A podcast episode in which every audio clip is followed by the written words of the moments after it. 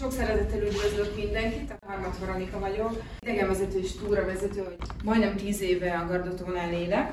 Ez egy hosszú és kalandos történet, de mondjuk úgy nagyon röviden összefoglalva, hogy véletlenül kerültem oda, és ott is ragadtam. Egy veszélyes környékről van szó. Aki egyszer eljut oda, azt annyira rabulejti, hogy képtelen lesz nem visszatérni oda, tehát vannak rend, rendszeresen visszajárók. De természetesen, aki egyszer útba ejti, az is biztos, hogy rá fog jönni arra, hogy egy nagyon szép vidékről van szó. Észak-Olaszországról van szó. Az észak-olasz tavak közül a Garda tó az, amely a legnagyobb lehet mondani Olaszországban, de nem az összes tó közül nem a Garda tó a legnagyobb, a Balaton nagyobb nála. Tehát azért egy-két adatot azért mindenképpen szeretnék mondani, de nem akarom túlságosan túlterhelni ezt a dolgot, csak összehasonlításképpen. Tehát körülbelül úgy, hogyha Balatont ismeri mm, nagyjából mindenki, én ahhoz szoktam hasonlítani, megmondom őszintén, az osztrák tavakat annyira nem ismerem. Egy-kettőnek megnéztem a mélységét, és rájöttem arra, hogy annyira nem mélyek, mint amennyire gondoltam én. Mert hogy a Garda az 346 méteres, nem annyira hosszú, mint a Balaton, tehát egy olyan 52 kilométer, és a szélessége pedig 16 km a legnagyobb, majd 2,25 a legkisebb. Tehát fölfelé elkeskenyedő tóról van szó, amire mindjárt rá is nézünk, hogyha sikerül ezt lapozgatnom. Majd most kiderül, remélhetően ilyen vagyok egy hát ez egy gyors kép volt, amit már le is kevertem gyorsan. Nemrég készült, de lehetett rajta látni, hogy minden tiszta hó, de ugyanakkor örökzöld. Tehát, hogy elég kellemes mikroklímák van, és ott látható fénymutató, illetve ezen a térképen is kitettem, hogy közben azért időnként rá tudjunk nézni, hogy merre járunk, mert arra, arra gondoltam, hogy körbejárnánk egy kicsit így virtuálisan a tavat, tehát így elindulunk az egyik oldalán, a nyugati oldalon, és először kezdjük azokkal a szép helyekkel, amelyek így elég magasan találhatóak, tehát itt a felső részén a tónak itt hatalmas nagy sziklák vannak a tó két oldalán, ezek így meredeznek, és a kettő között ez a tó egy ilyen szűkületben, mint egy szurdokvölgyben található meg. Úgyhogy ez, a, ez mondjuk úgy, hogy a látványosabb része egyértelműen az északi, nehezebb is, ennél fogva, nehezebb közlekedésileg, mert hogy egy parti, sziklába faragott út van, amelyen lehet haladni, és hát ugye sokan vagyunk turisták, akik szeretnek a Gardató körül autókázni, ezért az autóközlekedésben számítani kell arra, hogy bizony dugók szoktak lenni. Vannak olyanok, akik biciklizésre vetemednek, nekik tudniuk kell, hogy még nincsen kiépülve teljes gardatókör, mert hogy ez így időnként felmerül, tehát így valahogy valahonnét hallják, és így sokan megkeresnek azzal, hogy meg pedig ők eltökélték, hogy elhatározták, hogy körbe kerékpározzák a gardatavat, és akkor én mindig el szoktam mondani, hogy Hát ilyen pillanatban ez nem lehetséges, csak úgy, hogyha alagutakban az autókkal együtt tekernek. Hogyha ezt bevállalja valaki, akkor, akkor természetesen nem tiltja semmi. Tehát lehet nyugodtan tekerni. Vannak rendelkezések, amelyek Trento, Trentino Alto Adige régióban érvényesek. Ezt majd mindjárt megnézzük. Jó? Tehát, hogy három régióból áll a, ez a tó. A három régióhoz tartozik, mint hogy a Balatonnál is ugye több megye van. Ezt úgy kell elképzelni, hogy ez az egyik a Trentino Alto Adige, ugye a, legközelebbi régió északon Ausztriához.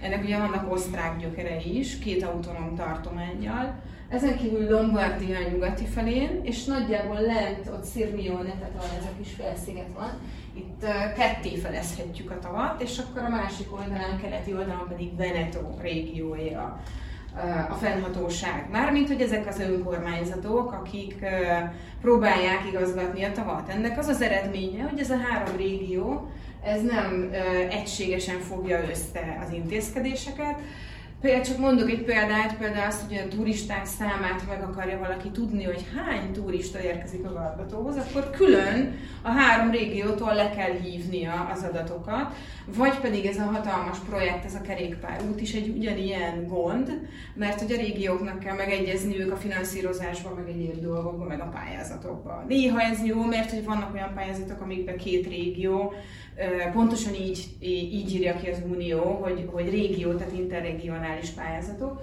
abban jó, de egyébként egy óriási káosz. És csak így előre bocsátok annyit, hogy hát Lombardia, meg Veneto is lehet mondani, Trentót, a Trentino Alto Adige régiót úgy tekinti, mint a példát. Tehát az osztrákok, azok a, a fantasztikus, ahol minden működik, Trentino Alto Adige nekik olyan, mint Ausztria. Tehát, hogy egy az egybe általában ilyen a, a hozzáállás, hogy a, az ottani projektek jobbak, ott több pénz van, ott nagyobb tisztaság van és nagyobb rend van. Hogy ezt így előre bocsátom, hogy ezt, e, ezt én így látom onnan Lombardiában élve. Tehát, aki Ausztriából jön, annak ellenére, hogy vannak azért történelemben tudjuk bizonyos előzményei, bizonyos ellentétek, konfliktusok, de, de minden esetre az Ausztriából és Németországból érkezőket az egész gardató turizmusra tárt karokkal várja. Tehát minden rájuk van elkészítve, mindenki németül beszél, 80%-a a turistáknak majdnem, tehát német, ajkú, aki ide érkezik, ez a gasztronómiában is így van. Tehát, hogyha valaki beül egy étterembe, akkor meg fogja találni azokat a dolgokat, amit már a németek előre kitapostak neki, amiket ők szeretnek, akár a reggelit, akár a többi dolgot ö, tekintve, de azért olaszos tipikus dolgokkal is találkozunk. Ö, tovább is lépünk a térképről. Ezt csak azért tettem hogy lássuk, ez Észak-Olaszország volt, hogy nagyjából hol helyezkedik el ez a... És el is indulunk már az egyik uh, nyugati oldalon, az egyik, hát egy, egy út van igazából. Uh, Szaló után már csak ezt az egy darab utat találjuk a parton, és sokáig ez sem volt. Amíg nem volt parti út, addig ez a tó, a felső része teljesen elszigetelt volt, és ezt lehet látni, ezt nagyon jól lehet érzékelni a kis Nagyjából nagyrészt halászattal foglalkozó településeken, de nem csak azzal, tehát azért mással is foglalkoztak. Látjuk, hogy itt is egy biciklis megy az úton. Általában ő, ő, ővelük találkozunk útközben, motorosokkal és biciklisekkel. És természetesen a növényzetet, ha figyeljük, akkor feltűnhet, hogy hát bizony nagyon szép, Dél-Olaszországra emlékeztető mediterrán növényzettel, úgy szokták mondani, vagy fogalmazni, hogy ez egy ilyen mikroklíma, mediterrán mikroklíma, ami a Gardatónál van. Ha, ha az északi részt nézzük, hogy hol található, ez így önmagában nem indokolná, viszont nem magasan van. Tehát egy 65 méterrel van tengerszint felett. Többi északi ö, olasz tavunk az mind magasabban van.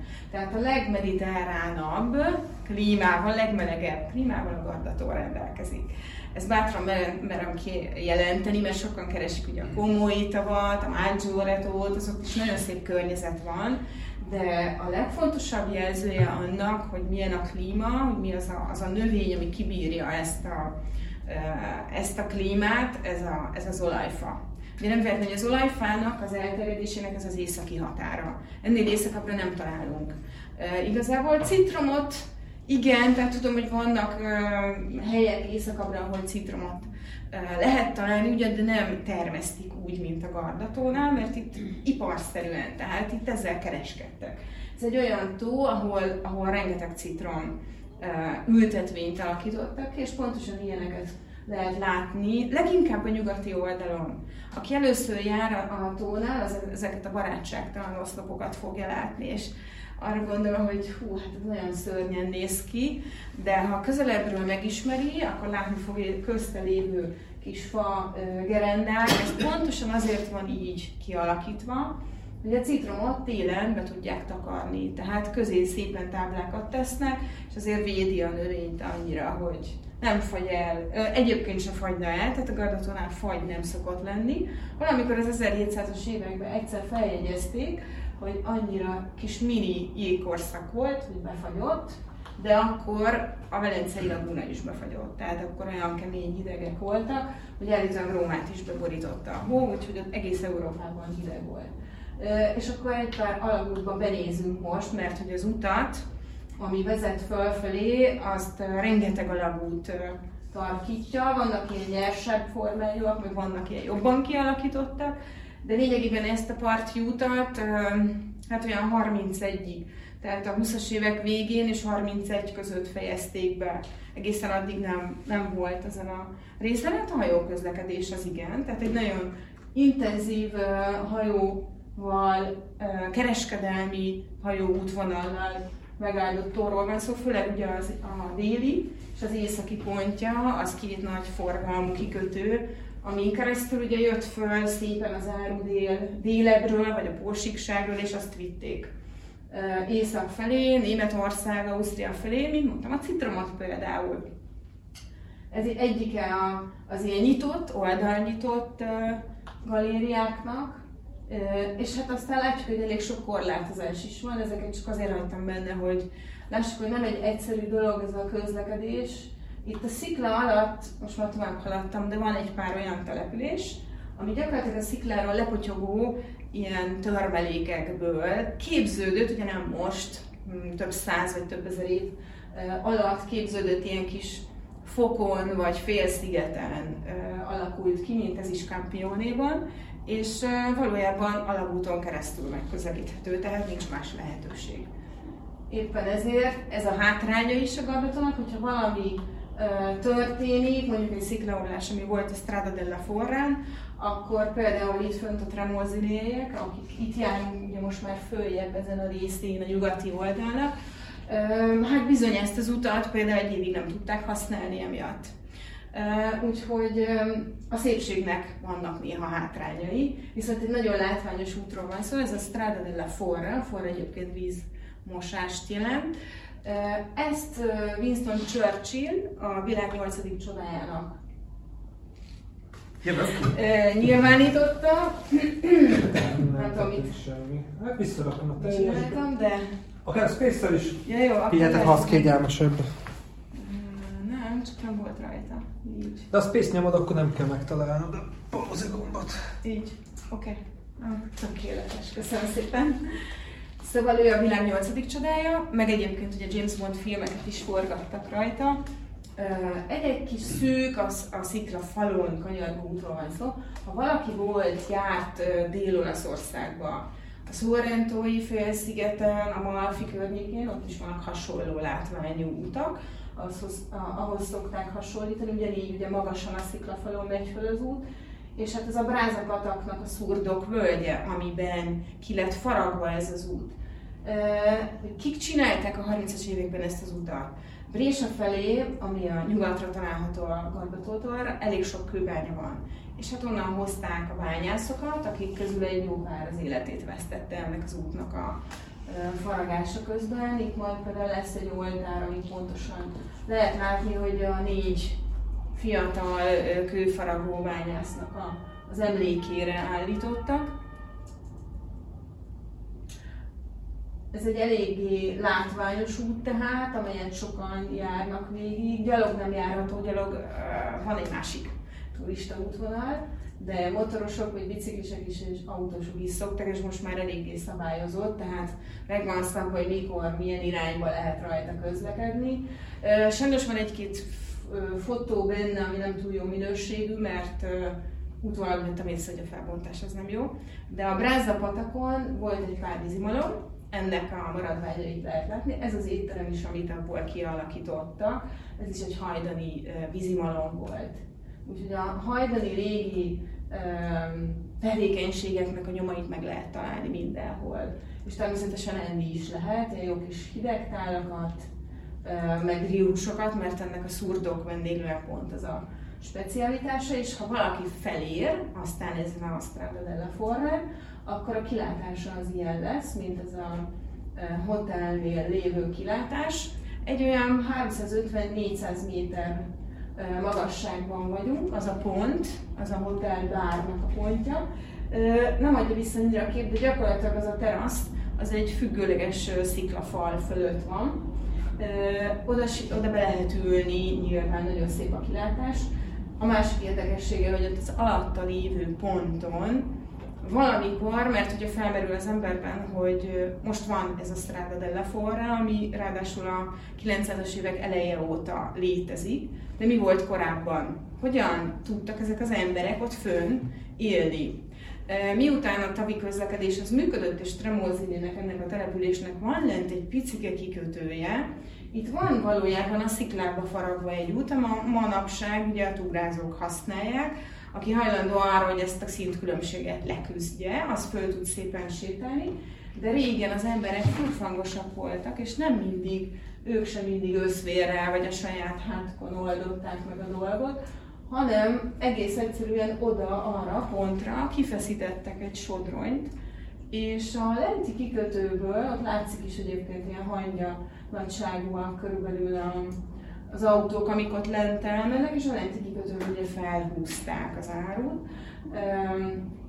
Vagy oly módon, hogy volt rajta egy hordó, amiben vizet töltöttek, amit egy ilyen föllemenő szerkezetre gondoljunk, az egyik fele volt a súly, nyilván ez a hordó, amiben vizet töltöttek, vagy valamilyen nehezék, például köveket rendszeresen belepakolták, és akkor azt húzta le, csak azokat utána vissza kellett vinni.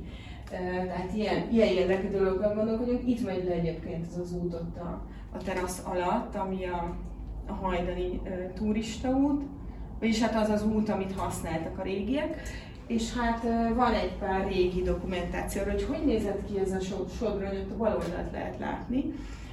Valójában vicceskedő emberek erre fel is pattantak, hogy felhúzzák őket, ami akkoriban se volt már annyira szabályos, azért tegyük hozzá, hogy nem volt ez egy ilyen nagyon bevett szokás, de az akkori biztonsági előírások, hát a rívai egy személyes ilyen kis libegő, ez az ülőszékes, azon sem volt aztán sok biztosítás, tehát az is valamikor a 20-as években, 30-as években még szokás volt ez így, hogy Rívában, ez ugye az északi oldalon van, majd mutatom később, így pattantak fel az emberek egy partira, egy aperitívóra, Úgyhogy ez szerintem az akkori, mondom, egy kicsit más gondolkodásnak az eredményét tükrözi. Nem hiszem, hogy mostanság ilyet engedélyeznének ha csak nem ilyen adrenalin szinten, de ugye ezt a helyiek jól kihasználják, ez itt a másik mm, hotelnek, a Paradízónak, a Hotel Paradízónak a terasza.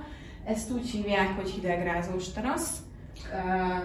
Hát legalábbis a, az embert hidegrázza, aki nem szereti annyira a mélységet, hogy kiáll oda a szélére és nevéz. Mert ez aztán tényleg még a másiknál is jobban. Tehát kifejezetten azért építették. Ez úgy épült, hogy több méterrel szépen, csak nem adja vissza annyira a fotó. Mostában nem, nem igazán fogadtak szívesen, ezért nem jártam arra, mert hogy túlságosan üzlet lett ebből oda kimenni és fotózgatni, és miután tartották a, a markukat, ezért én meg úgy voltam vele, hogy akkor keresünk másik helyet, ahonnan szintén szép a panoráma, úgyhogy ez már egy régebbi kép, de hát sokan járnak oda ki, és a, a mélység fölött fotózkodnak szépen. Ilyen 400 méter körülbelül a, az a magasság, ami alatta van. Ez sem olyan túl jó adja vissza, de mint látjuk ezek között van olyan kép, ami januári. Tehát teljesen mindegy milyen évszak van, Gardatónál minden örökzöld lesz. Annyi a különbség, ugye Monte Valdon, amik a magasabb csúcsok, például ez a Monte Valdo 2000 méter feletti, ott havat fogunk találni, mondjuk úgy, hogy októbertől májusig, tehát a havas csúcsokat látjuk, de azt is csak olyan 1500 méter fölött. De egyébként lent a tó békés mediterrán növényzete, az teljesen jól el van egész évben, tehát januárban is nyugodtan lehet a narancsfák alatt üldögélni a padon, úgy, ahogy nyáron.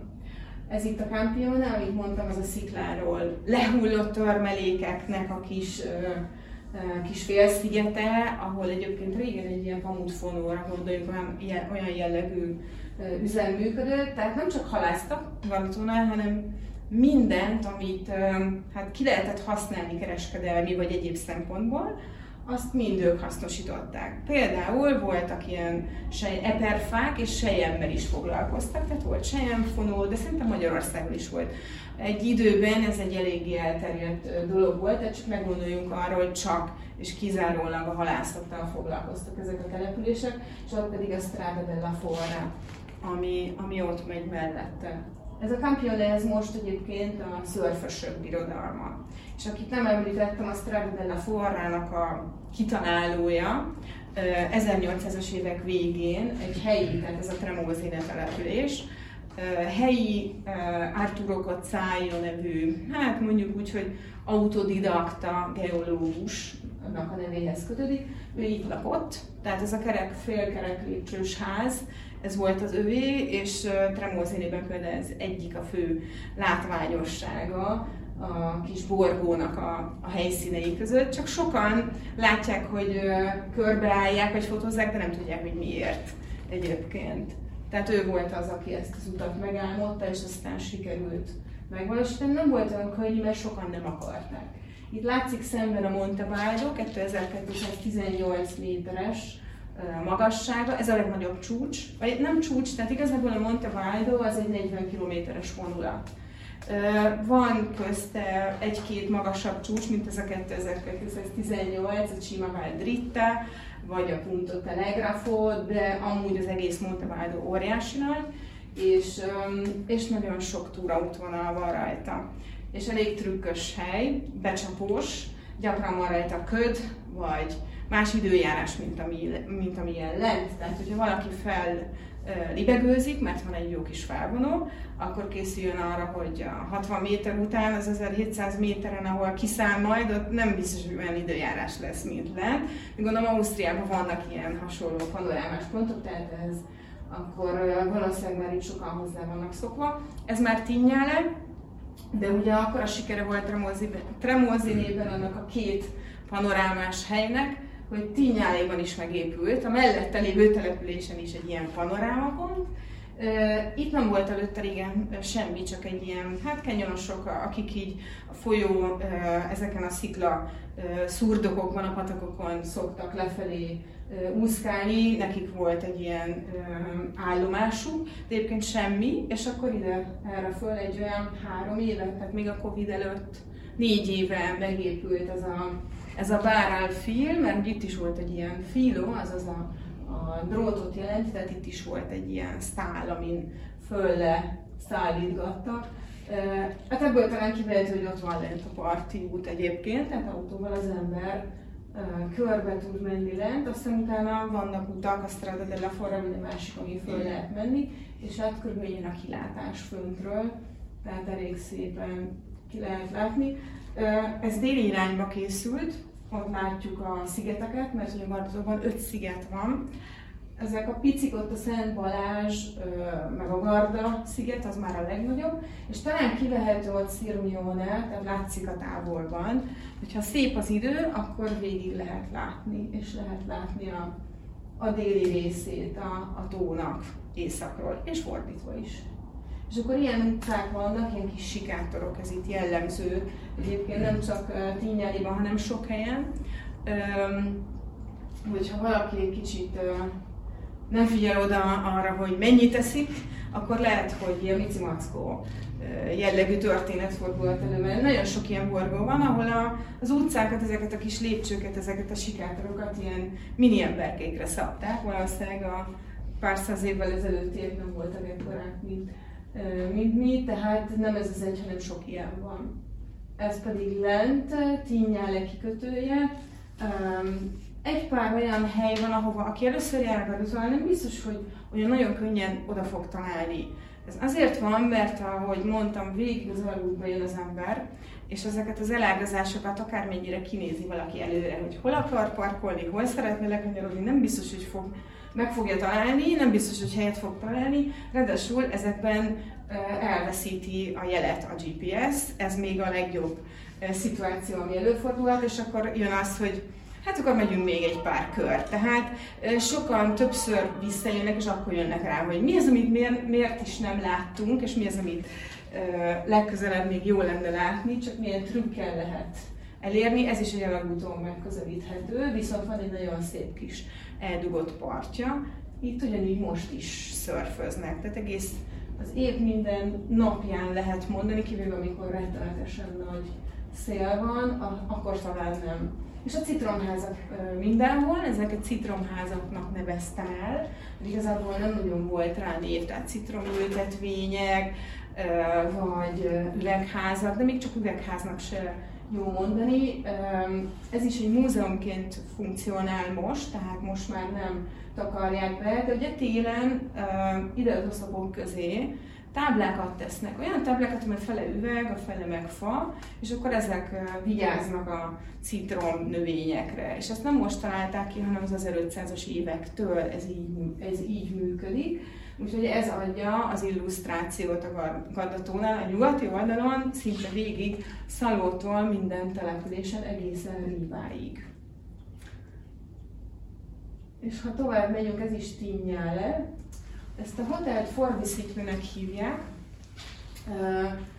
ami egyébként sokáig nem volt számomra világos, mert most hotel, de sok épület van, aminek szeretem tudja tudni a történetét. Nem mindig volt az hotel, de mondjuk hát valamilyen szinten ilyen fogadónak lehet mondani, úgy működött. A Forvicsi, tehát az, a, az olló szóra emlékeztetett ez a hotel, és nem, nem tudtam összerakni, hogy hogy kerül ide az olló. És akkor nagy uh, utánajárás után kiderült, hogy ez a ez gyakorlatilag az első világháborúhoz kötődik ez a név, amikor kitettek egy táblát, és kiírták, hogy for bicycle. Angolul, csak ugye az olaszok ezzel a szóval nem tudtak mit kezdeni, tehát olaszosították, és ebből lett for bicikle. Azaz nekik ez lett a, a helyi elnevezése a dolognak, és ez csak egy példa, de egyébként egy pár dolog ilyen előfordult. És van, hogy a helyiek közül is sokan nem tudják már a történetet, hogy miért is lett valami ilyen, vagy hogy hogy kapta azt a nevet. Tehát van egy pár panoráma pontunk, ahol meg lehet ugye állni. Ez a nagy értéke mondjuk úgy a nyugati oldalnak, és nagyon szép színe van a gardatónak. Hát az év nagy részében a színe az ilyen fantasztikusan türkisz-zöldes, világos kékes, tehát elképesztő színekben játszik, kivéve, hogyha nagyon ködös, vagy tényleg nagyon mondjuk borult az idő, de szerencsére elég gyakran változik a, az időjárásunk. Olyan nagy terület az ez azért, hogy előfordulhat, hogy a tó egyik felén ilyen idő van, a másikon meg olyan. Jönnek, mennek ugye a, a, a különböző frontok, ezért nagyon ritka az, hogy több napig esne az eső. Úgyhogy aki nyáron jön, az előfordul, hogy találkozik egy kis viharral, de aztán kifújja a szél, mert hogy van 18 féle szél a Gardatavon, mindegyiknek neve van. Tehát mindegyiket valamilyen helyi névben illetik, és mindenki tudja pontosan, hogy ezek a szelek mikor, hány órakor és milyen irányból fújnak. A szörfösök kifejezetten, én annyira nem, illetve most már kezdem megtanulni én is, hogy, hogy mikor. Onnan tudom, hogy mondjuk 13 óra 30-kor, hogyha tényelem, hogy torba le magasságba megyek, akkor ott biztos, hogy nem lehet parkolni, mert az összes szörfös ott van. Mert ők tudják, hogy 13-30-kor jön a keresztbe folyó szél. Tehát vannak ilyen, ilyen szeles trükkök. Ez egy ilyen tó, valamennyi szellő az általában nyáron szokott fújni, úgyhogy Úgyhogy gyakran már én magam is, mert a turisták, akik jönnek, rendszeresen tengernek hívják, és most már hajlamos vagyok én is tengernek hívni, tehát ilyen tényleg néha olyan tengerérzete van az embernek, vagy nem látja a szembe lévő partot a párától, vagy a, a hullámok, tehát hogy akkora hullámok vannak a, a szél miatt, hogy, hogy szóval megvan ez a tenger érzet, de persze nem sós, mert azért, azért volt ilyen, hogy valaki megkérdezte. Mindenféle, tehát nem, nem irónia, vagy semmi más, tehát nyugodtan mindenkinek mondom mindig, hogy inkább, inkább kérdezzünk meg mindent, és akkor jöttem rá, hogy ez sem olyan egyértelmű. Azért, mert olyan tengernek tűnik, mitől lenne ez olyan egyértelmű, hogy ez egy nem egy sóstó egyébként, de nem az. Ez egy másik út, amit tovább megyünk, hogyha Ríva felé megyünk tovább, majdnem itt vagyunk az északi oldalon, egészen itt a tetején, és az ott Riva del Garda, és látjuk, hogy ez nem egy mostani felvétel, de egy régi autóbusz van, ez még régebbi ez az út, ez a Ponale út, 1850-ben készült el. Úgy kell elképzelnünk, hogy fölfelé, tehát itt a Gardató fölött van egy másik kis tó, és azért csinálták, hogy ide egy összeköttetést létrehozzanak, pusztán kereskedelmi célból. Ez nagyon fontos volt, tehát egy kicsit ilyen stratégiai jellege volt a dolognak. Aztán más kérdés, hogy később ugye háborúk meg egyéb céljára kihasználták. De minden esetre ezt az utat se volt könnyű megépíteni, mert szintén a sziklába faragták. Amint látjuk, aztán egy darabig busz járt rajta. Most megpróbáltam egy ugyanolyan szögből körülbelül készíteni, vagy egy, egy másik felvételt keresni, nagyjából ez lehet az a kanyar, ahol a busz jött az előbb, és látszik jól ott a Riva del Garda melletti Ferde hegy, a Monte Brion, ami olyan, mintha kicsit belesüllyedne a tóba.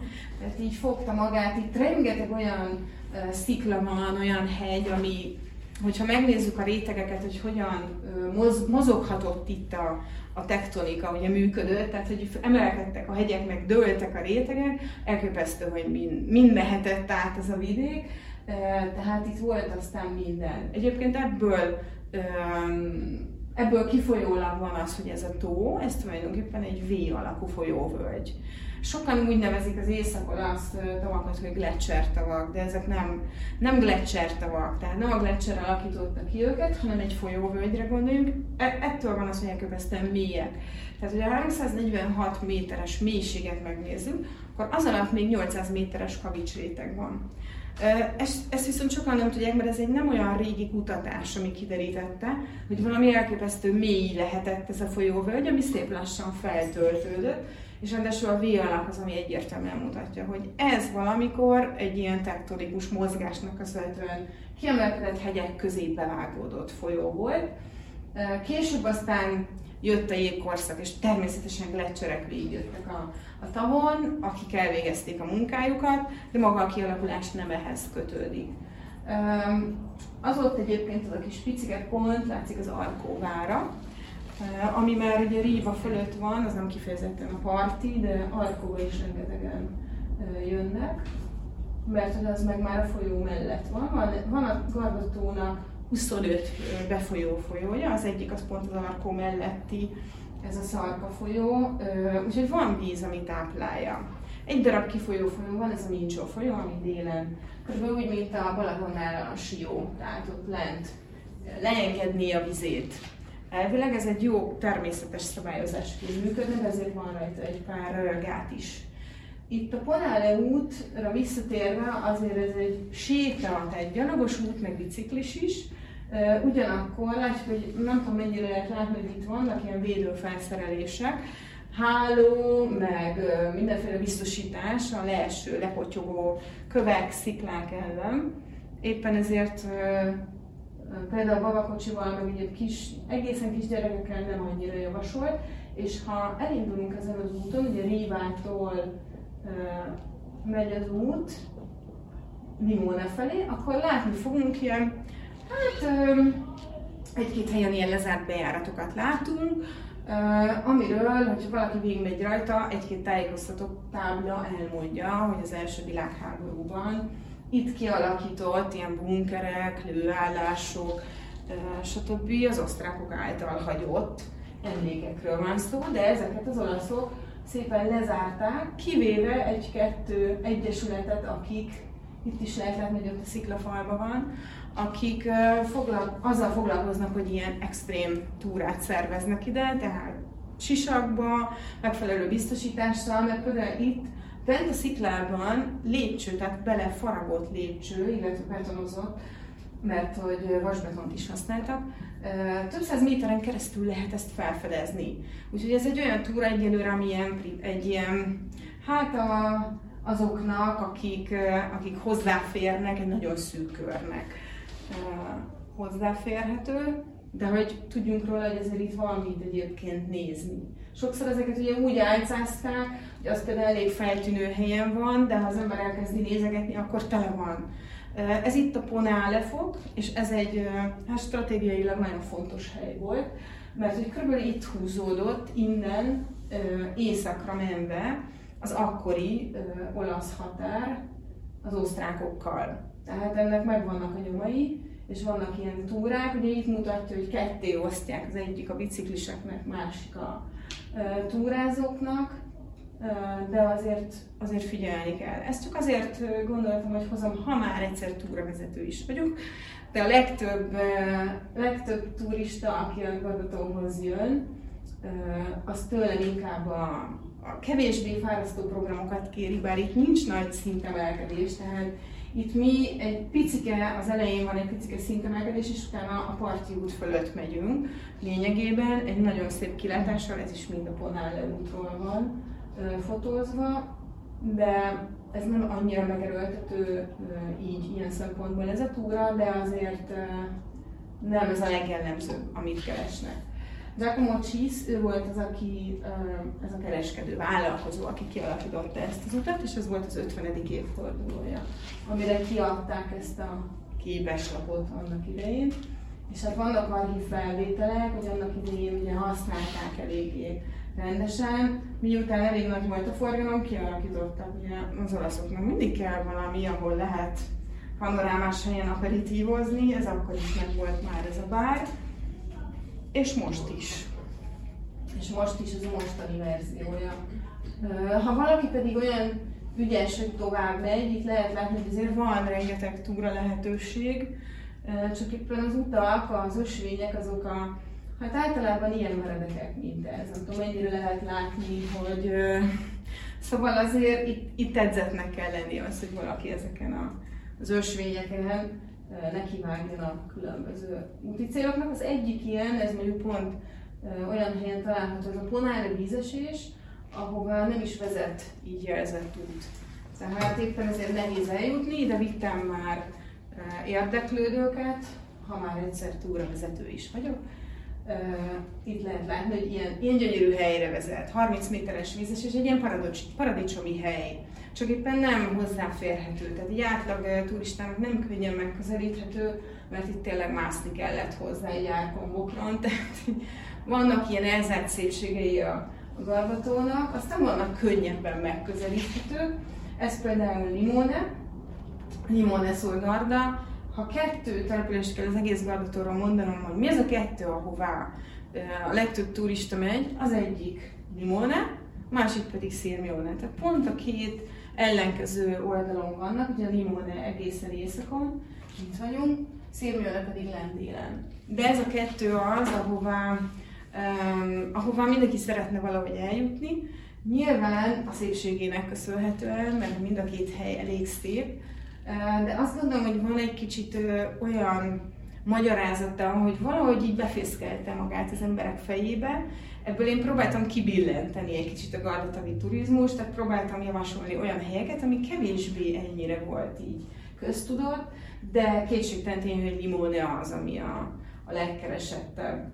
Hát a Limoniban mondjuk egy hátrány van, hogyha valaki nem, nem autóval jön, akkor szemből, Malcsézinéből lehet ugyan hajózni, de mm, azért ezeknek a hajóknak a befogadó képessége az korlátozott, meg ugye van menetrend, meg vissza kell jutni az utolsó hajóval, tehát egy kicsit ilyen a, a településnek a, a hangulatát, ez abszolút meghatározza, hiszen képzeljük el azt, amikor egyszerre befut mondjuk négy hajó, kiamlik belőle több száz ezer, kétezer turista, hirtelen megtelik Limone. Tehát gyakorlatilag előáll egy olyan helyzet, hogy alig lehet menni a kis sigátorokban.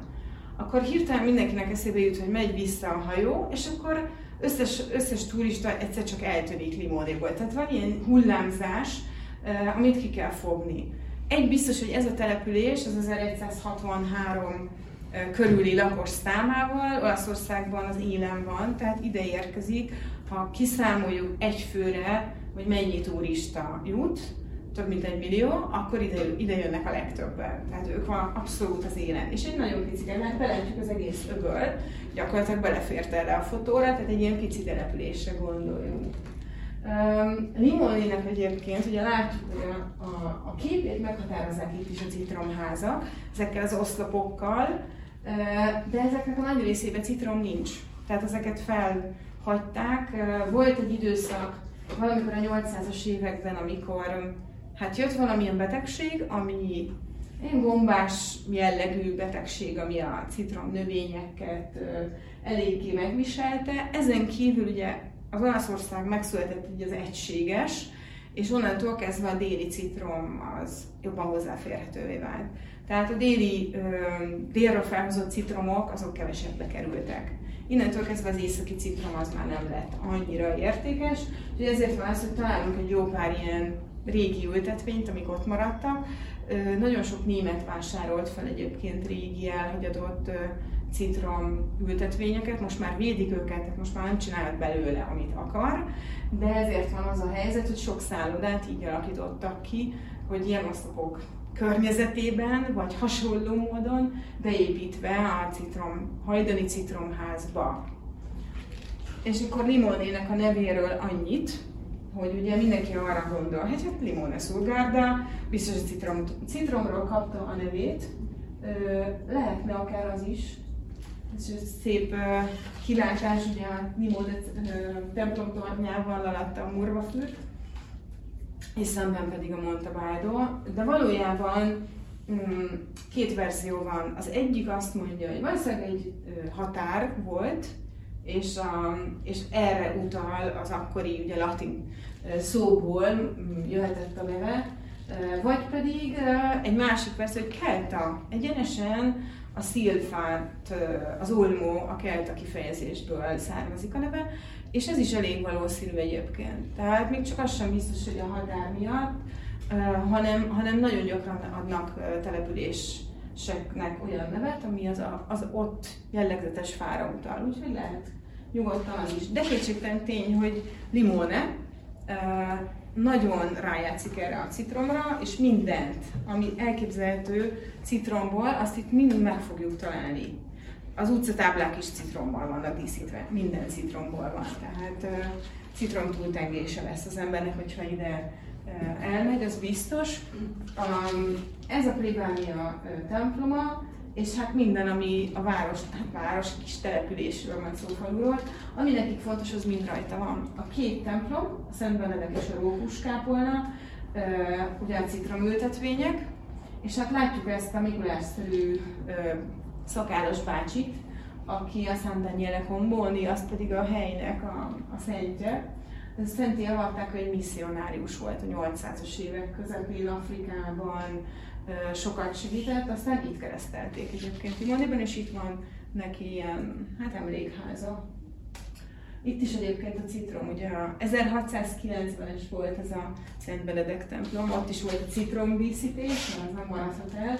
Is a házpanel látszik, ugye minden utcatáblán kint van. Ez pedig a, az az út, ami felmegy a Rókuskápolnához azért akármennyire fáradtak az emberek, mert kicsinek tűnik a település, de mindenki mindig el tud fáradni. Tehát amikor menni kell lépcsőkön, meg ugye meredek, akkor hozzám jönnek csoportok is, és akkor az utazási irodák nem válogatják össze a csoportot, hanem vannak fiatalabbak, erősebbek, vannak idősebbek, gyengébbek, mármint hogy kicsit az állóképességük nem olyan. És egyszer úgy alakult, hogy volt egy, egy kórusom, akiknek az átlag életkora szerintem olyan 70 év lehetett, és hölgyek voltak a többségben, és pont kifogtunk egy júliust, amikor 45 fok volt. Tehát gyakorlatilag, de a program program, tehát nem nagyon lehet mit csinálni. Úgyhogy azért, hogy hát ne halljunk ott meg mindannyian, mert azért ilyenkor komolyan felmerül, hogy nem szeretném, hogy senkit mentőhelikopterrel vigyenek el, ezért hát vizes kendő, ez volt. Először is kendő mindenkinél volt, akinél nem volt, utána kitaláltuk a vizes pólót.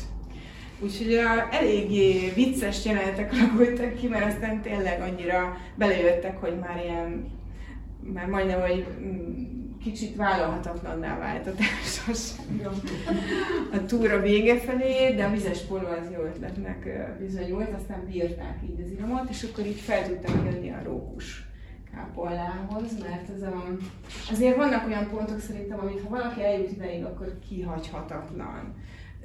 Itt ez egy idősebb bácsikának a háza, szintén itt megy föl, föl mellett, vagy előtte a kápolnához, akit ismerek ráadásul, és hát ő először úgy dönt, hogy kidíszíti a lépcsőjét, aztán látja, hogy mindenki megáll és onnan fotózkodik az ő, az ő háza előtt, és akkor ezt minden évben jobban, egyre jobban és jobban túl Szóval minél, minél több dolgot akart hozzátenni, hogy hát megmutassa, hogy ez az én házam, és milyen jól néz ki. De végül mondtam neki legutoljára, hogy tudja, hogy az Instagramon az ő háza előtt készül a legtöbb kép, tehát gyakorlatilag egy olyan sarkot alakított ki, amilyen Limonének az egyik ilyen ikonikus pontja lett. Pedig ő csak egyszerűen csak a lépcsőt akarta kidíszíteni. Hát látjuk, hogy rengeteg ilyen ágávé van, meg egy ilyen um, hasonló dolog. Ez egy 1500-as években épült, nagyon egyszerű kis kápolna, és nagyon sok ilyet találunk egyébként a Garbaton, azon kívül, hogy vannak nagyobb, szép, ugye dóm is van, meg románkori templomok, de ezek is egyszerű a, a Szentrókusról elnevezett kápolna, ez egy özvegynek volt az ötlete, és a Pest is be, ből való megmenekülése a településnek. Ez lett volna az ötlet. Egyébként azért is van, hogy Rókus ábrázolja. Rókus volt az, aki, aki Franciaországból Olaszországba jött zarándok útra, és hát akkoriban a Pest is dühögött, amikor az 1300-as években, de aztán később is ugye több hullámba visszatért. Rókus elkapta a Pest is, nem tudom mennyire lehet látni a képen, felhúzza a tunikáját, és mutatja a lábát, hogy van rajta seb.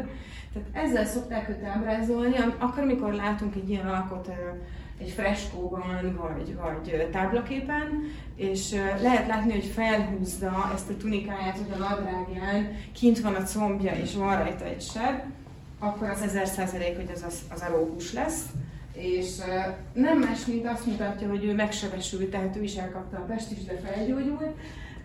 Egy barlangban remeteként élt, és oda pedig a lábainál ábrázolt kutya vitte neki az élelmet. Nagyjából ez a rókus köré fűződő gyors, rövid összefoglaló történet, de a lényege az, hogy meghagyta az utókornak, hogy nyugodtan hívják őt segítségül, hogyha ilyen jellegű dolog, gond van, tehát a pestissel, mert akkor ő segíteni fog. És ez valóban így történt, és az érdekesség, hogy Covid idején is a rókushoz fordultak, nagyon sokan a Gardatónál.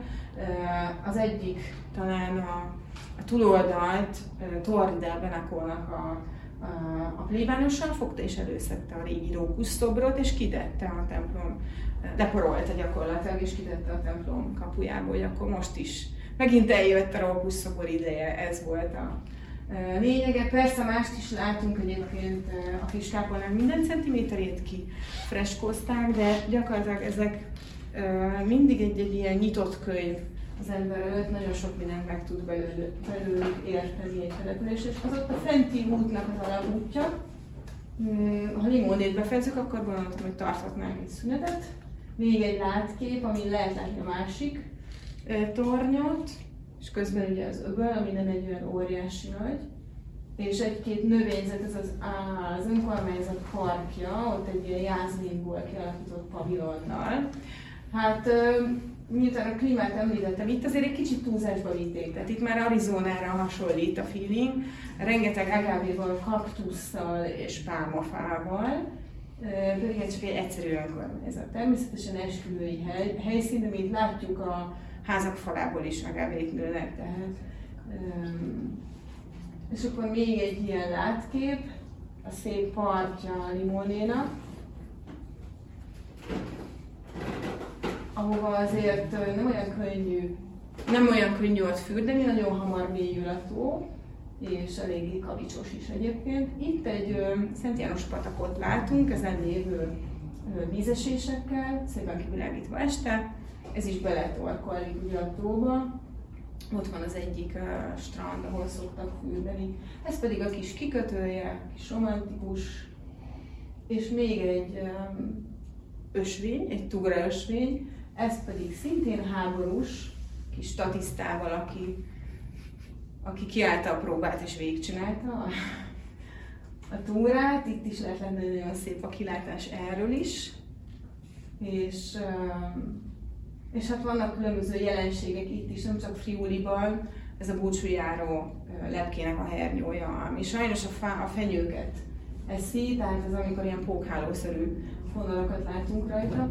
Illetve az ösvényen még láthatóak ezek a mélyszégetők, és akkor ide jutottunk el a kerékpárúthoz, és innen folytatjuk, mert átkerékpározunk innen Rívába mindjárt. Folytassuk is a Gardatavi virtuális barangolásunkat, mert hogy még, uh, még csak a felé jutottunk el a tónak, és még itt van a másik fele várunk. Pontosabban Limonéba voltunk, Limone Szulgárdán. A csiklopista, csiklopista egyébként a az olasz neve. Ez a, ez a pista, ez a, ez a bicikliút. Ez egy olyan látványos panorámás bicikliút, amit csináltak, ami, uh, ami a sziklán kívül van.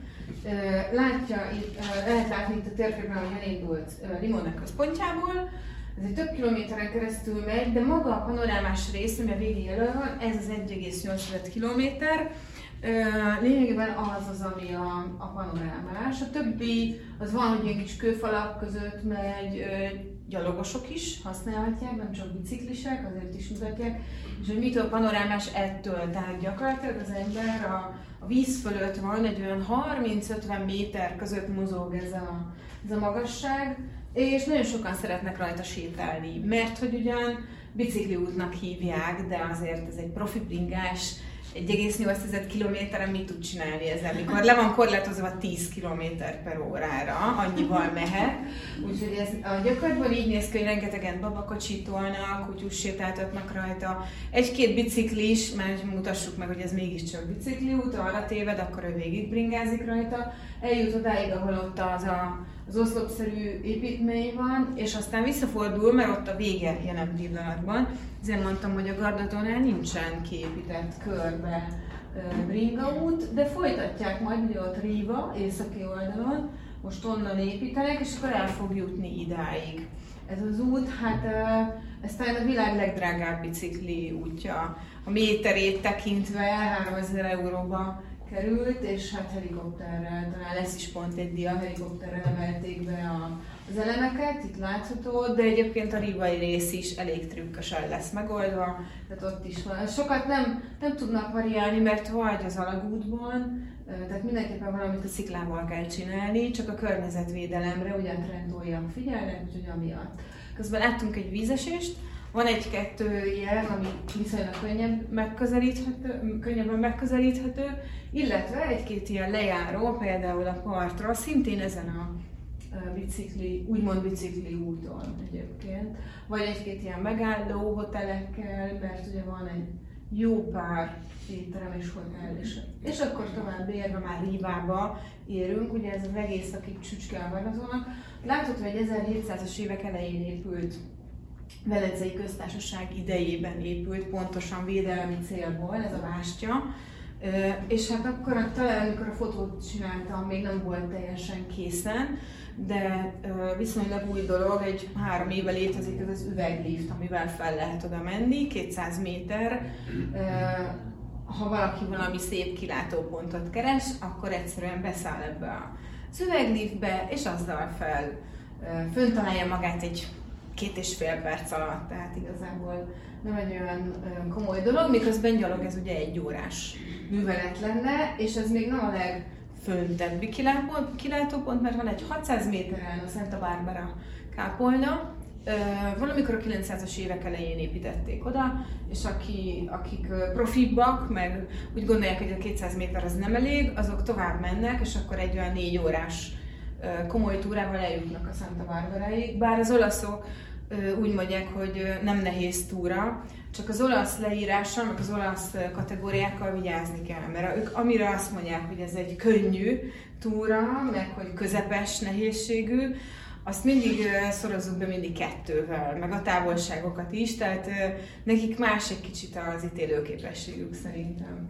Legalábbis ez az én meglátásom. Ríváról ugye tulajdonképpen sokakban felmerül Ausztria, mert hogy vannak ugye történelmi vonatkozásai, az ott lévő, ugye mondtam, hogy a határ miatt, Úgyhogy Riva del Garda az tulajdonképpen eléggé magáhordozva ennek a jegyeit. Ha a várat nézzük, akkor ugye magán a, a Rívai váron is kint van, ki van írva Ferenc József neve. De ehhez tudnunk kell, hogy olaszosítva, tehát őt úgy hívjuk mi ott, hogy Francesco Giuseppe, és ebből lett a, a két becenél, mert hogy a Francesco-t az Kekkónak becézik, a Giuseppét meg Beppének, tehát ebből lett Kekko Beppe igazából, ő a Francesco Giuseppe. Tehát Ferenc Józsefnek a kis Feri Jóska, mondjuk olaszosított elnevezése. Most, hogy így Bécsbe bolyongtam, most azért elég sok mindent találtam Ferenc Józseffel kapcsolatos dolgot. Mi meg már akkor ülünk, amikor már látjuk, hogy kint van Réván legalább egy felirat, ami emlékezteti őt arra. Annyira azért nem pozitívan, mert hogy ezt a várat ezt teljesen katonai jellegűvé alakították, tehát mindent, ami szép középkori volt rajta, a freskoktól elkezdve mindent eltüntettek. A bástyát nem neki köszönhetjük, hogy ilyen állapotban van szegény, hanem tulajdonképpen a, a franciáknak, lehet, hogy az előbb nem jó dátumot mondtam, mert 1500-as években épült, az elején a bástya, és 1700-as években tehát közel 200 évig állt, de nem nagyon használták, viszont franciák lerombolták, és azóta így van, de egyébként meg lehet nézni a bástyát is. Ez az alsó rész pedig ez egy hát a tóparton lévő tér, tulajdonképpen az egyik főtere Rívának, és látjuk ezeket az épületeket, amelyeket annó, annak idején ugye a városi önkormányzat céljából hoztak létre, nagyon régi épületek. Tehát ezek már valóban a legrégebbi ilyen önkormányzati épületek. Aztán van Rívának a főterén egy torony, az Aponale torony, 165 lépcsővel lehet felvenni rá.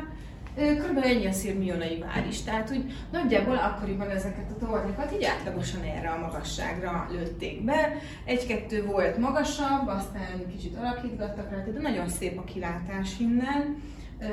Az előbb említettem a ponálét, ugye? Ez a ponále fok, és ezt a tornyot úgy hívják, hogy Aponale torony, mert hogy ez pontosan arra néz. Tehát, hogyha innen kinézünk, akkor látjuk ezt a, ezt a Ponale fokot.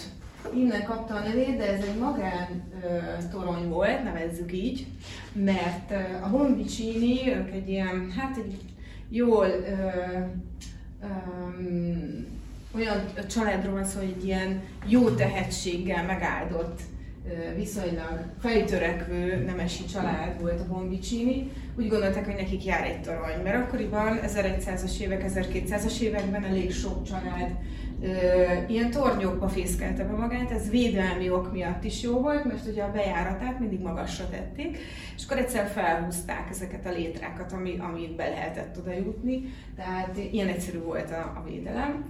Viszont itt vagyunk Trento határán. A trentói püspök ezt nem nézte jó szemmel. Tehát akkoriban a, a mindenható az a, az a trentói püspök volt itt, és ő nem adott rá engedélyt. Úgyhogy ez a mai napig így működik, szerintem Olaszországban, meg sok helyen, hogy ebben az esetben úgy történt, hogy előbb megépült a torony, tudták, hogy úgyse adna rá engedélyt, és utólag már valahogy elintézték, hogy fennmaradhatott. Úgyhogy ez a torony ez megmaradt ennek köszönhetően. Ilyen kilátás van, és ott látjuk a, a fokot.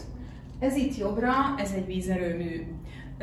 Mégis egy elég, gyönyör, elég szép, ilyen építészeti gyönyörű palácóról van szó. Giancarlo Maroni, úgy hívják az építészt, és ő épített többek között itt ezt a Hotel Sole front részét is, meg még jó pár dolgot, például a Gardonében a Vittoriálét, tehát van egy pár építészeti dolog, amit, amit hozzá lehet kötni. Valamikor ugye a 900-as évek elejétől kezdve működött ő, és nagyon meghatározta a gardató építészetét. Szokták mondani, hogy a gardatónak egy ilyen saját építészeti stílusa van, mert vagy megmaradtak az épületek középkorinak, vagy ugye jött a velencei gótikus, ilyen csúcsíves, az is megfigyelhető itt ott, ott vagy vannak ilyen kis klasszikusabb épületek, a barokról, meg a szecesszióról nem is beszélve. Az egészet össze ötvözzük, azon kívül, hogy ilyen eklektikát kapunk, meg még a Marolinak egy kicsit ezek a komor, ilyen a háborút elővetítő épületei, és akkor megkapjuk ezt a, ezt a garnatavi stílust, ami elég, eléggé jellegzetes. A vízerőmű pedig nem másból táplálkozik, mint az előbb a bástyánál láttuk, hogy lefelé a sziklán jövő patakból, ami a ledrótóból jön fölöttünk. Ez innen készült a bástyától, és látszik a kikötő, ott látjuk az Aponale tornyot, amit az előbb mutattam, meg a Hotel Szóle és ez itt a, abszolút a központja Rívának. Van egy pár kapuja, amin be lehet menni az akkori 13. századi hát vár, a várost körbe kerítő fal, falon keresztül. Ezt a képet már mutattam, ugye, hogy régen hogy jutottak föl a bástyához. Ő pedig a jelképe, az egyik jelképe Rívának, ez a, a szirénes kút. Így emlegetik a helyiek, de alapjában véve nem ez volt a neve, hanem ő itt a Minyon Goethe, eh, aki a Gardatónál szintén egy ilyen eh, nagy név, Ugye mm, abszolút a, Göte, mint első utazója a Gardatónak, ez a kultusz ez azóta megvan, hogy ő volt az, akivel úgy elindult valószínűleg a, a németeknek a turizmusa a Gardatóhoz, ezt sokan így tartják egyébként. Valójában azért nem teljesen, meg Göte korábban azért nem úgymond nem lehet tipikusan turistákról beszélni, persze valamilyen célra utazgattak, nyilván tapasztalatszerzésből is, de Goethe-nél pont azért annyira nem, mert 1785-ben őt le is tartóztatták kémkedés gyanújával, amikor odaült a Málcsézinei várhoz és rajzolgatta. Vagy a vízről figyelgette meg a dolgokat, tehát bizonyos értelemben turista volt. Viszont 1800-as évek végén, 1900-as évek elején valóban beindul a, az osztrák turizmus, egy úgynevezett Luigi Wimmerrel ő lesz az, aki osztrák létére polgármester lett Gárdónéban, és, és hát csinált egy kis panziót. A kis panzió az most, ha valaki Gárdónébe jár, akkor úgy keresse, hogy a Grand Hotel. Mert ez lett belőle, tehát olyan, olyan ügyesen oda vonzotta aztán a, a, a tehetős osztrákokat, orvosokat, meg ügyfeleiket, hogy, hogy elég jól sikerült neki. A Siren King, tehát tulajdonképpen Mignon lenne egy Goethe, akkori Goethe vers, és a Mignon a citromokról áradozik benne egyébként pont ebben a műben. Az érdekes dolog az, hogy az olaszok ezt a, ezt a Mignon verset, ezt a déli, tehát a szicíliai citromokra szokták idézgetni, pedig valójában Goethe itt volt Torbole, és Riva környékén látta a citromokat először és nem Szicíliában. Ez is még Ríva, innen már ugye látjuk az öblöt. És uh, egy másik patak, ez a patak, ez a Magnyone patak. Uh, ezen van egy vízesés, meg közben Ríva strandját, ez egy pálmafás strand, amit itt látunk, ez tényleg ilyen, tehát a pálmafák kinőnek a, a strandon egy kis aperitívó, amit lehet, hogy itt Ausztriában is ismernek, nem tudom mi, minden esetre Olaszországban úgy tartjuk, hogy a, hát az Aperol Spritz az egy ilyen klasszikus dolog, de a másik, ami a sárgás-zöldes színű, tipikusan felénk a, a Olaszországban úgy tartjuk, hogy csak Trento környékén van, tehát északon. Tipikusan ilyen északi aperitívó, ez a Hugo. Úgy hívják, hogy Hugo, és egy ilyen bodza sziruppal készül, és uh, Olaszországban nem nagyon lehet máshol, csak itt, a, itt az északi oldalon megtalálni. Az aperol jelenségről nem kell beszélni annyira. A Májbione patakon, ha fölfelé vagyunk, akkor egy olyan vízesést is láthatunk, ami 100 méteres, és uh, mindenki számára elérhető. Tehát úgy elérhető, hogy ide be lehet menni, szépen leparkol az ember előtte, hogyha talál helyet, és 6 euró ellenében sikeresen meg tudja nézni alulról is, meg felülről is ezt a vízesést, mert van ugye közben 100 méter ugrás, de mind a kettőt kiépítették, tehát mind fönt, mind lent meg lehet nézni. Ők egy ilyen 75 éves pár volt egyébként, akik ilyen utónászuton voltak, miután már mind a ketten kicsit későn ment nyugdíjba a, a, férfi, aztán talán most, csak ugye közben jött a Covid, és akkor úgy döntöttek, hogy akkor így 75 évesen, akkor most itt az ideje, hogy utazzanak és nagyon, nagyon élvezték a látnivalókat, de hát ez a Varona vízes is ez olyan, ami még ráadásul ki van világítva több fény, többféle színnel is. Tehát nem elég, hogy ilyen szép a látvány, ugye 20 ezer év alatt, amit a patak bevált magának a sziklába, hanem, hanem különböző színű fények vannak, úgyhogy valaki meg nem tetszik, hogy éppen lilával világítják meg, akkor ott állok, még várok egy percet, és akkor majd zöld lesz. Tehát van ott minden. Kis tavi lazacok is vannak, mert azért a patak, ami lent ugye elfolyik, annak a természetes élővilága is megvan, tehát szépen ezek a lazacok jönnek fölfelé, azokat is lehet látni, meg hát egy botanikai kert van körülötte, ugyanis ennek a vízesésnek a, az ereje akkora hatalmas vízpára van, olyan termet, hogy minden, ami körülötte van, az mind, mindenki mondja, amikor jön Magyarországra, hogy hát ilyeneket szobanövényként próbálok otthon tenyészteni, vagy hát nevelgetni, de hogy meg sem maradnak, itt meg kint szépen el vannak, tehát egy külön tanulmány azt végignézni, hogy milyen növények vannak. Ide viszont mindig esőköpeink kell. Mármint ez a patak, ez tényleg olyan, hogy mindig van vize, aztán persze volt olyan, én is ilyen vagyok, hogy próbálok ellent mondani mindenkinek, aki azt mondta, hogy nem, nem biztos, hogy neki kelleni fog. Én megmondtam, hogy higgye, biztos, hogy kelleni fog, de ha, de ha ilyen ellenállással találkozunk, ugye akkor én is úgy vagyok vele, hogy jó, rendben, akkor majd, majd megoldja, én saját magamból indulok ki. És nagyon jól tudom, hogy ez a vízpár ez olyan, hogy nem lehet megúszni. Tehát tényleg kell az esőköpeny. Pont ezért árulnak a bejáratnál is egy ilyen kis eldobható esőköpenyt, hogyha valakinek ott jutna eszébe, hogy ja, tényleg kelleni fog. Ha pedig picit följebb megyünk, akkor egy ilyen kis borgóval találkozunk. Az olaszok a borgó alatt azokat a kis házcsoportokat értik, amiket nem nevezhetünk városnak, tehát így külön fejlődtek ki, általában gazdálkodással foglalkoztak, és ez a tulajdonságuk nagyon jellemző, hogy szinte egymásra építették a házakat. Ezt imádjuk ugye a turizmusban, mert akkor azt mondta, hogy egy csomó kis sikátor van, minden kőből épült, és nagyon ilyen rustikus, ilyen középkori hangulatot áraszt magából ez a dolog. Na most ez a Canale Tendo is ilyen. A karácsonyi piaca az annyira népszerű lehet, hogy gyakorlatilag nem lehet parkolni itt. Kicsit fel kell menni, ugye pár száz méter a hegyekben, mire eljut az ember, de lelátni a tóhoz, a Garbatóhoz. Most annyira népszerű lett, hogy hogy most már túl népszerű. Lassan van, van ilyen fejlődés történet az egyes településeknek, ilyenkor van az, hogy keresünk egy másikat, egy másik borgot, és akkor majd azt fogjuk ugyanígy megszállni, és akkor aztán tovább lépünk. Valószínűleg egyébként ez a, ez a kis település, ez egész évben olyan, mintha karácsony lenne, mert egy olyan hangulata van mindig. Nem beszélve arról, hogy olyan jó kellemes a klíma. Elég hűvös, ez egy 13. századi ház lesz sőt, hát a korábbi, talán 12. a, a, a maga a magja az épületnek. A türkis színű tó, ez a picike tó, ami közel található ez a borgóhoz, ez a Tennó tó. Azért is mutatom, hogy Gargató az önmagában egy csoda, rengeteg látnivaló van, de ha valaki elkezdi a környékét, a, kör, a környezetet felfedezni, akkor még ennyit talál mellette ez a picikettó, ez ilyen. Most uh, alacsony a vízállás a Kardatóban is, meg úgy egyáltalán az egész Észak-Olaszországban. Mm, itt most nem tudom, hogy mennyire nem esett, Magyarországon most elég sok eső esett januárban. Nálunk is esett, de valahogy még mindig alacsonyan vannak a vízszintek. Ez a kis sziget, ez gyakorlatilag félszigetté alakult át, és nagyjából egész évben ilyen a, a színe.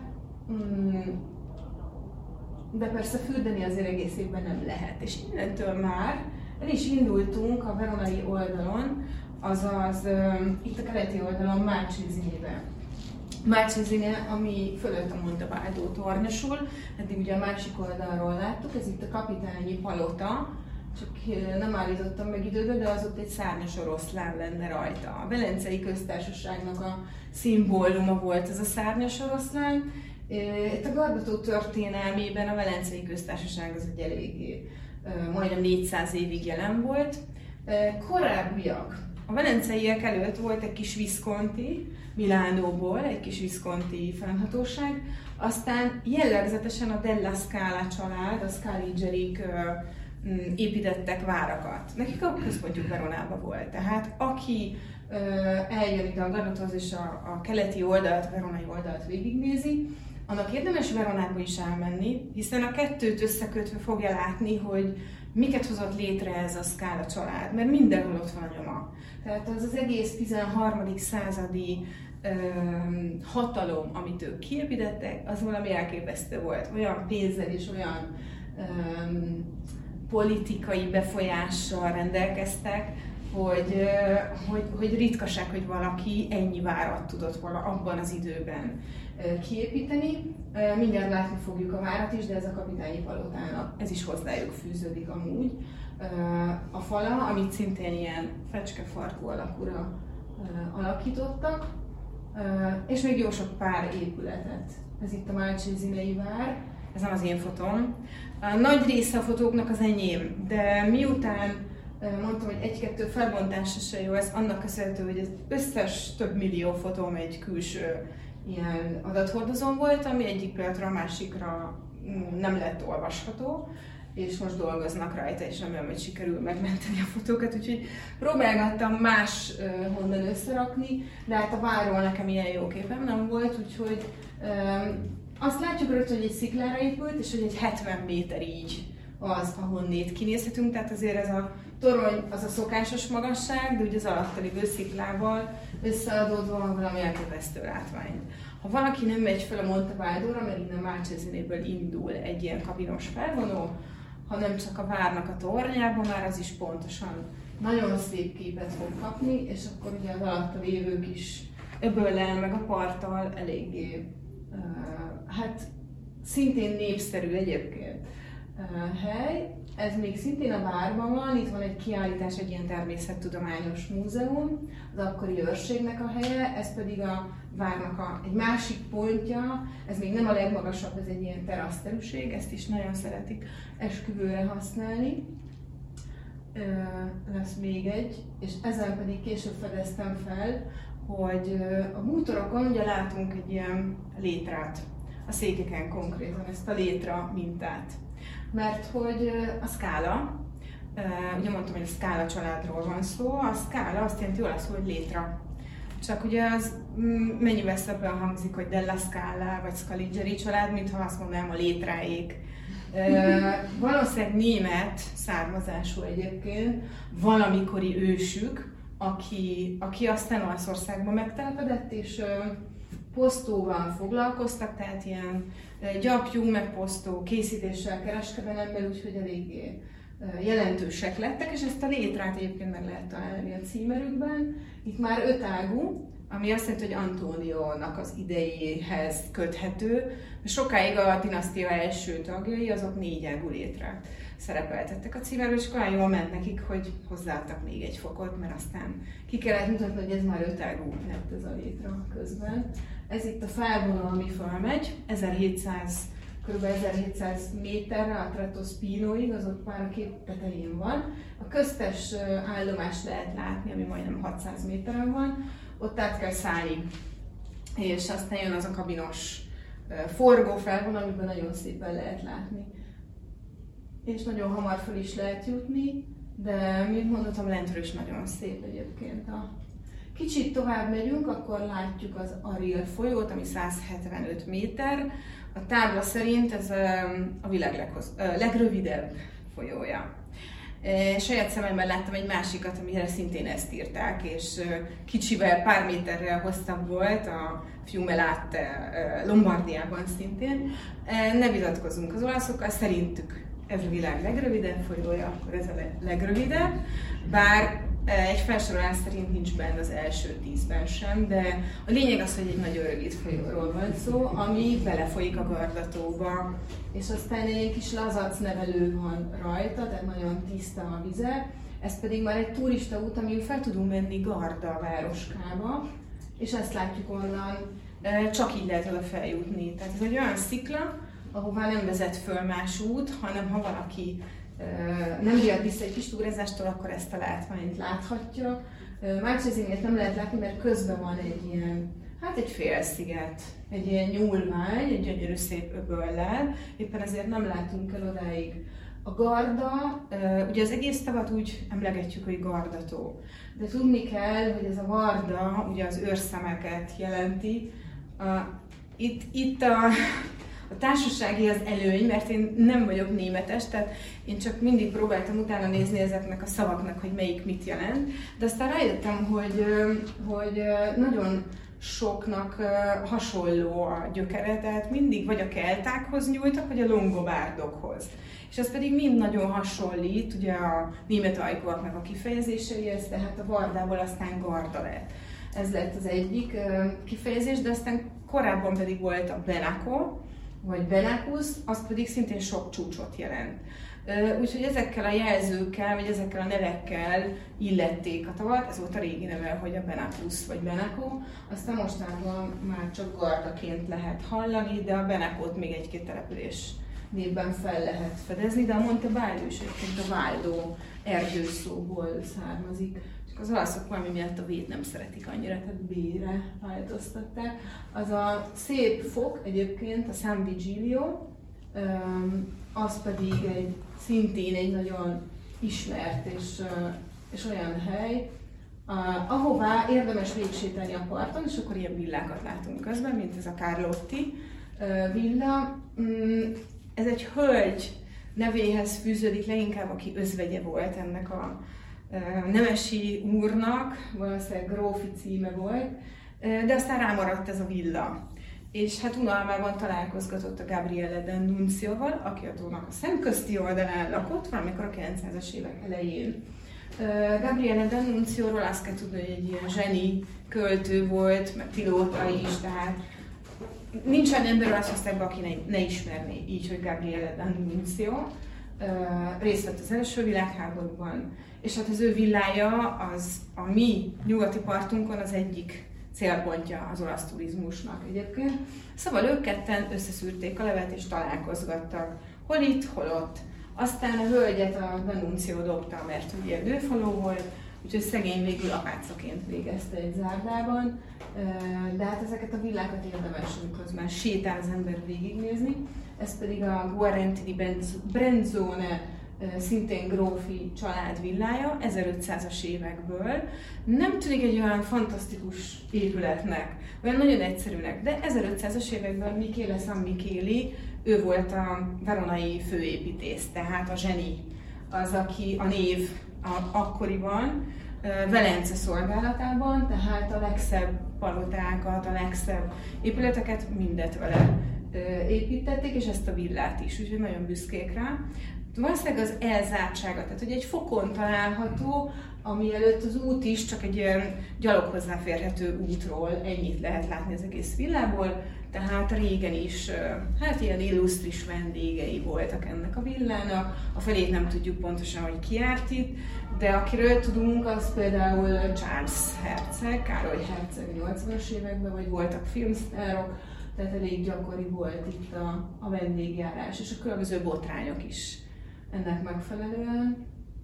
Ez itt ugye a kis öble, ennek a San Vigilio foknak a villa mellett, és az pedig a Baia delle Sirene, tehát a sziréneknek a strandja. Jó pár ilyen kis eldugott öböl van, ott látszik a szikla, ahol itt az mutattam, hogy ott milyen a kilátás, ahol csak úgy gyalog lehet feljutni. Mm, hát vannak jobban hozzáférhetőek, meg vannak kevésbé, mint ez például, de nyitottak, tehát hogyha valaki utána jár, akkor akkor megtal- előbb vagy utóbb megtalálja ezeket. Ez nem rosszul fényképeztem, tényleg ferde, ez a kis tornyunk. Ez a Bardolino-i ferdetorony tényleg ferdén áll, de nem olyan óriási nagy, tehát ez nem fog eldőlni, mert annyira picike, hogy, hogy picivel lóg csak túl a, a fotón. És hát a Gardatónál mindegyik településnek volt akkoriban városfala, tornyokkal, várral, van egy-két település, ahol nem nagyon maradt meg ebből, tehát csak nyomokban, Bardolinonak is csak nyomai vannak, már ennek a hajdani várnak, illetve a várfalnak, vagy városfalnak, meg a toronynak, tehát ez itt még például a torony megvan. Bardolinot nagyon szeretik a bora miatt, ez ugye a Bardolino bor, vörös bor, meg ezen kívül a rengeteg virágja miatt, mint például itt láttuk, tulipánokat is. Van, aki szerint nem akarok vitatkozni, a legjobb aperitívó itt van Bardolinoban. Én azt gondolom, hogy egyezünk ebben, hogy a naplemente az utolérhetetlen. E, abból, abból adódik ez a naplemente nézés, mert, mert ugye látjuk, hogy melyik részén vagyunk a tónak. Tehát a másik oldalon viszont a nap, kell fel, nap felkelte a látványosabb. Ebben én annyira nem is mennék bele, nekem a kedvencem Bárdalinóban ez a románkori templom, a kis félkör alakú apszisával, amit most teljesen rendbe tettek, felújítottak, és hát longobárd alapokkal rendelkezik, de ami azt jelenti, hogy valamikor 7. századi, nem tudom mennyire lehet oda belátni, ugye azt ott nyitva hagyták mutatóba, hogy ez volt annak idején a hajdani templomnak a, az apszisa, ami nagyon régi. De egyébként is, hogyha megnézzük, akkor egy nagyon szép példája ennek a romankori templomnak, egy gyönyörű szép színjátékot csináltak a, a helyi kőből, meg a téglákból. Ez is egy tipikusan ilyen mintázat volt, amit, amit rendszeresen használtak, illetve a, a freskokból sajnos nem mindegyik látszik jól, de azokat is érdemes végignézni. És hát Bardolino pedig az olaj, hazája is, de hát ha a, az egyik oldalt, itt a Limonektől lefelé lévő oldalt úgy, úgy nevezik, hogy Citrom Riviera, akkor a másik oldalt, a szemközti oldalt nevezzük Olaj Rivierának. Azért nem teljesen igaz, mert az olajfák végig vannak. Ahol van egy kis talpalatnyi földött mindig van olajfa, és akkor abból olívaolajat préselnek. Akár így is, van még most is ilyen olajpréselő, mint ez, bár ez már muzeális darab, és van is múzeum. Be lehet menni Bardolinóban egy ilyen olajmúzeumba, ahol meg lehet nézni, hogy mivel préselték régebben, és hát meg is lehet kóstolni, manapság pedig magyar turisták járnak a Gardatóhoz olajbogyót szüretelni, mint látjuk a képen, amit csináltunk. Nagyon nehéz volt, mert nagyon nem könnyű megszervezni, ugyanis az olaszok nem szeretik az idegeneket. Tehát hiába intézem el a biztosítást, mindent, akkor is szinte úgy kellett könyörögnöm, hogy ezt a programot össze tudjuk hozni, de végre sikerült.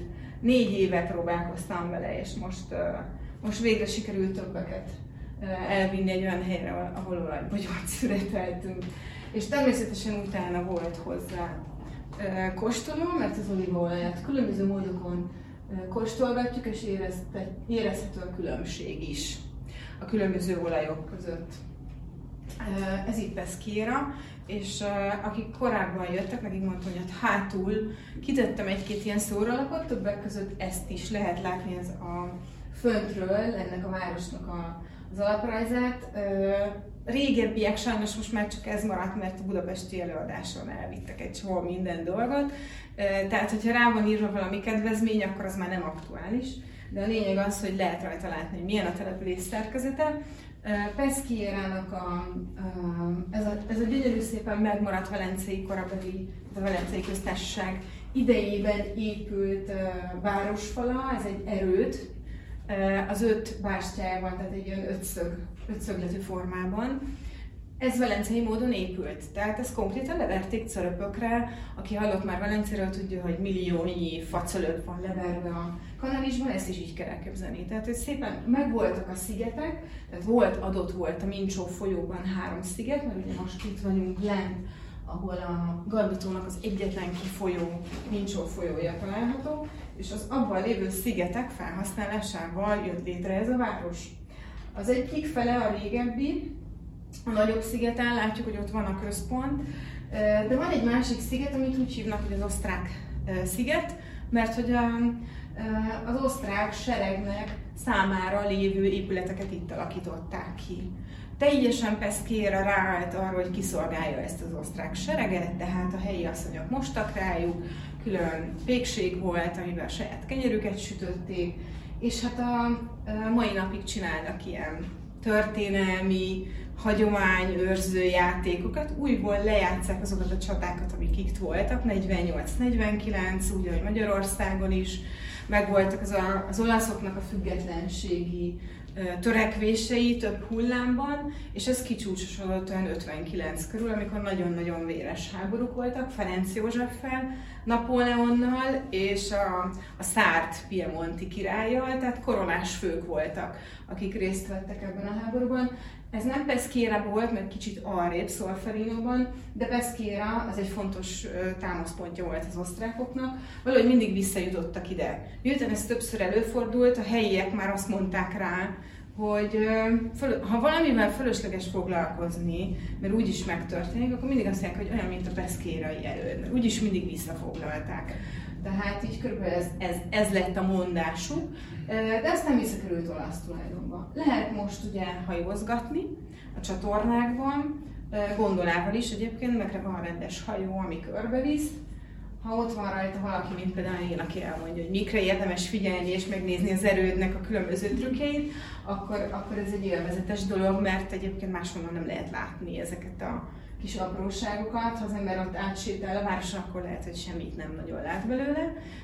Mondom, ez is ott van egy ilyen lapon, és ott és ebből nyugodtan el lehet venni. Egyébként pedig ugye horgászhely, a pesquera szó is azt jelenti, tehát itt rendszeresen horgáztak.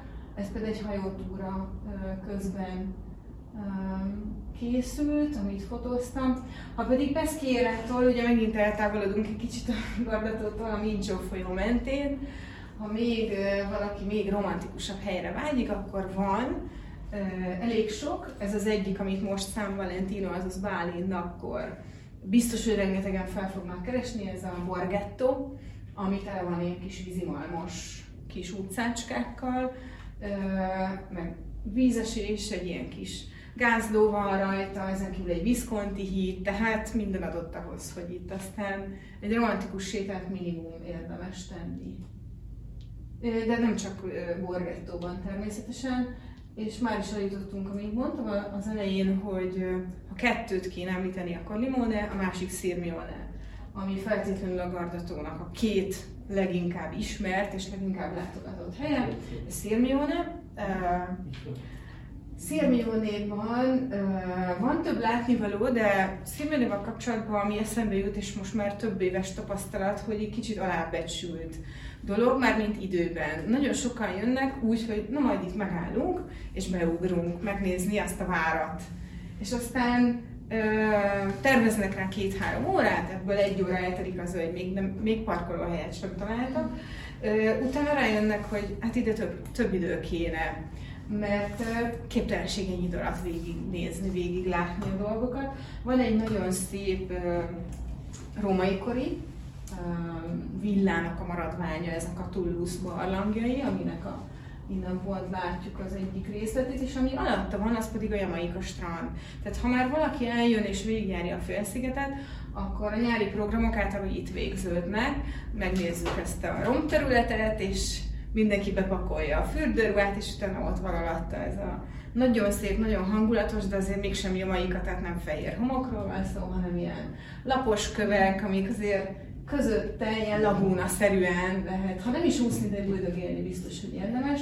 Ez pedig a Catullus barlangjai fölülről, tehát um, látjuk, hogy nagy, elég nagy terület. Catullusnak hívják, mert a Catullusnak családja veronai volt, viszont nem az ő villája volt. Ezt egész biztosan lehet mondani, mert megállapították a korát. Tehát Catullus még valamikor Krisztus előtt élt, nem sokáig élt, vagy 28-30 évet, nem is biztosak benne pontosan a, az időpontjában, viszont Villa az utáni első századi, ez biztos, hogy nem az övé volt. Valami nagy személyiségé, az biztos, mert hogy Észak-Olaszországban nincs másik ilyen nagy kiterjedésű ókori római villa. Tehát ha ilyet szeretne valaki látni, akkor irány Róma, Nápoly, tehát Dél-Olaszország. Északon egyáltalán nincs, úgyhogy ez egy ilyen egyedülálló dolog, és nagyon szerencsések vagyunk, hogy pont ott Szirmionéban van. Nem csak ez az egy van a Gardatonál, van egyébként Toszkolánóban, és Torridában akkor fölött is van egy másik, csak azok kevésbé. Egyrészt kisebbek, meg nincsenek ilyen jó állapotban. És Dezencánokban is egyébként. Grotte, egyébként az azok így hívják, tehát barlangjai, de ugye nem barlangok, csak éppen annyira romos volt ez már, viszonylag hamar uh, romba dölt egy földrengés miatt, hogy mindenki csak úgy nevezte, miután benőtték a növények, hogy ez itt a grotte, a barlangok. Ráadásul Cthulhu szép, tehát így, így maradtak fönn ezek a dolgok, aztán közben máshol mögötte, de minden esetre nagyon látványos a strand is, ez pedig a félszigetnek az oldaláról készült a várból. Nagyjából ugye itt, ezen a keskei ponton indul mindig a, a, a város nézése annak, aki meg szeretné nézni Szirmionét, mert kezdi a várral, utána végig sétál, és elmegy a, a végén lévő romokig. Közben lévő dolgokat vagy meg tudja nézni, vagy nem, mert van még egy-két érdekes, például Longobár kolostornak a maradványa, de hát a vár az feltétlenül kihagyhatatlan. Ugye az említett Scala család, a Scaligeri vár, amit itt éppen valami rendezvényre készültek, valami mindig zajlik Szirmionéban, ugye ilyen fontos embereknek a, a helyszíne ez, tehát aki esküvőt szervez például, ott mindig valami nagy nevekre lehet számítani. Ha pedig körbehajozunk, akkor ezt látjuk ugye kívülről, és a tipikusan a jellegzetes ez mondjuk a kikötői fal, ennek pont nem, de ott látszik a fecskefarok. Az, hogy egy ilyen várfal, az ilyen fecskefar mintázatú, vagy lepkeszány, valaki úgy hívja, az tulajdonképpen arra utal, hogy ez a, ez a Gibellin frakcióhoz való hovatartozás, miközben voltak a guelfek. A kettőnek a lényege, hogy a guelfek pápával ö, szimpatizáltak, a Gibellinek pedig a császárral. Ugye északon vagyunk, nagyon közel a német császárhoz, tehát ebből adódott, hogy elég sok város hajlamos volt erre, hogy ilyen császárhű legyen. A Scala család viszont nagyon ravasz volt. Az első tagjai, aki a várat építette, Mastino első della Scala, ő is ez a Gibellin féle frakció volt, ugyanakkor nagyon jóba lett a pápával, segített elkapni az eretnekeket, tehát hogy politikailag lehet mondani, hogy mindkét oldalra sikerült neki ügyesen lavírozni a tipikus kép a Szirmionai felszigettől, a leanderek, ahogy fáván nővek, nőnek, ez pedig Szirmione mellett, ez kevésbé ismert Lonától del Garda, és egy ott közeli étterem, csak azért, hogy hát ha nem vacsorázott még valaki, akkor most legalább gondolatban. Nem, ezek benne maradtak, és akkor már mindegy, akkor már úgy voltam vele, hogy maradjon benne. Manerva sziklája van még, egy szintén ilyen látványos kilátópont, meg hát természetvédelmi terület, mert nagyon sok van ilyen a Gardatónál, ami védett terület. Ez például pont egy olyan, és onnan látszik a kis sziget, ez a Szent Balázs sziget, amit mondtam, hogy elég alacsony a vízszint. Most így néz ki ez a sziget, hogy tulajdonképpen nem sziget, hanem félsziget lett belőle, tehát van egy ilyen csík, amin át lehet sétálni. Ez volt egész nyáron.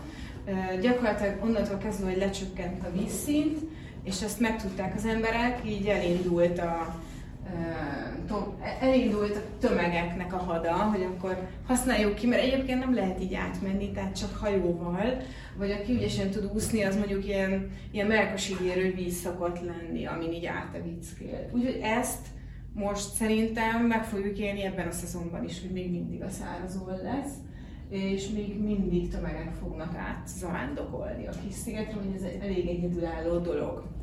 A Garba sziget az már ugye jóval nagyobb, de nem lehet így átsétálni. Akármennyire alacsonyan lesz a tó, vízszintje, akkor sem. Akkor is ez a, ez a sziget azért egy ilyen hajózható távolságban van, és az egy gyönyörű szép ilyen, hát velencei neogotikus épület, 900-as évek elejéről származik. A De Ferrari család építette, de ugye most a Cavazza család tulajdonában van a sziget. Ők szervezik meg azt egy ilyen külön cégen keresztül, hogy azért mégis lehessen látogatni. Tehát ez egy kegy a részükről, van ennek a nemesi családnak egy olyan négy leszármazottja, akik ott élnek, ilyen, hát ilyen velem korabeliek, tehát ilyen 50 fölöttiek, és köztük van egy, akit úgy hívnak, hogy Ilona, érdekes módon, mert hogy a, a Kaváca család felmenői között volt olyan, aki magyar származású volt, és az volt a szokás, hogy talán az már az ők szülőknek a generációja volt, és az volt a szokás, hogy az, azok nevei, tehát hogy valami olyan jellegű nevet kaptak, aztán az utódok, az unokák, az ők unokák, úgyhogy az egyik az maradt így, Ilona. Én nem őt ismerem, hanem egy másikat, és rajta keresztül szervezzük a Garda sziget látogatást, ez volt a baj az egyik legsikeresebb program, amire hát így csoportosan tudunk áthajózni, és akkor be mutatják, a, mindig ott van egy tagja ennek a családnak, meg egy ilyen helyi idegenvezető, és akkor úgy tudunk végigmenni a, a, a palotán, a történelemmel együtt, mert azért ott van mit a Ferencesek óta, 13. század óta használt volt a sziget, szóval amiről mesélni. És aztán ez egy kép, például itt fejezzük be a, a, a panorámás teraszon egy frissítővel ezt a programot, ami azt jelenti, hogy elég látványos, és mondjuk úgy, hogy a legszebb garda tavi kirándulás. Ez pedig Gárnyánó már, mert hogy említettem a citromokat, meg azt, hogy én igyekszem egy kicsit így befolyásolni a helyi turizmus, például Gárnyánóval, mert aztán Gárnyánónak van egy olyan citromháza, ami ilyen családi ö, tulajdonban van, és itt lehet bizony finom citrom, citromliköröket kóstolni, meg mindent, ami citromból készült. Abszolút autentikus, tehát ez egy olyan citrom ültetvény, ami nem múzeum, tehát használják. Gondozzák növényeket, és rendszeresen készülnek a, a különböző likőrök, akár zöld citromból, mandarinból, narancsból, mindenféle citrusfélékből, amit el lehet képzelni. És akkor még ez hadd fűzzek hozzá annyit, hogy Olaszországról azért tudni kell. Az olasz turizmusról, hogy kicsit másképp működik, tehát nem Ausztria, nem Németország. Van egy dolog az interneten, vagy hivatalosan megjelentetve, és aztán van a valóság. És sokszor nem, nem ugyanaz a kettő. Tehát előfordulhatnak ilyen kis tréfák, hogy ki van írva, hogy valami nyitva van, valaki oda megy, ja, nincs nyitva. Tehát ez, e, ez, ez úgymond, aki Olaszországot szereti, az el kell, hogy fogadja, hogy ez Olaszországban így van. Mind a közlekedés, a tömegközlekedés, mind az üzletek, és hát mint ez a citromház is, pedig én ismerem a tulajdonost, és minden egyes alkalommal lebeszélem a, a dolgot, amikor megyünk, de egyébként bárki be tud menni, aki, aki ismeri a helyet, mert hát ki, ki van táblázva. És a tábla szerint ugye nyitva kéne, hogy legyen. Akkor, amikor egy csoporttal mentem, odaérünk, és ki volt írva, hogy ma trágyázás van, és ma nincs nyitva. Gondoltam, hogy ez csak a külvilágnak szól, biztos nem nekem, mert én mindig megbeszélem vele, hogy megyünk, és még szerencsére tudom a mobiltelefonját is és addig hívtam, hogy sikeresen felébresztettem, mert teljesen elfelejtettem, hogy vagyunk, és kidette a, tá- a trágyázás táblát, és szépen le- lefeküdtem Ez Olaszországban azt kell, hogy mondjam, hogy hát előfordul. Éppen ezért próbáljuk ezeket a dolgokat. Most azon a ponton, amikor nem sikerült, még nem vette föl a Fábio a telefont, akkor mondtam a csoportnak, hogy hát kárpótlásképpen, mert ez egy citromház nélkül ez a túra, ez nem, a, nem az igazi, mert az lett volna az egyik lényeg. Kárpótlásképpen most megmutatom nekik egy, egy másik gárnyánónak egy olyan rejtett részét, amit még senkinek nem mutattam meg, Majdnem el is vittem őket, amikor felvette a telefont Fábio, úgyhogy lemaradtak erről a titkos helyről, ők is, meg még ugye mások is, de majd hát ha egyszer legközelebb. Egyébként van azért Gárnyánolk is nagyon szép strandja, és a citromról még annyit tudni kell, mert itt van egy kolostor, áprilisban van egy citromfesztivál, direkt nem húsvétra teszik, és akkor mindent kitesznek. Ez nem is citrom, citrusfesztivál, mindent, amit helyben termesztenek, azt mind kiraknak.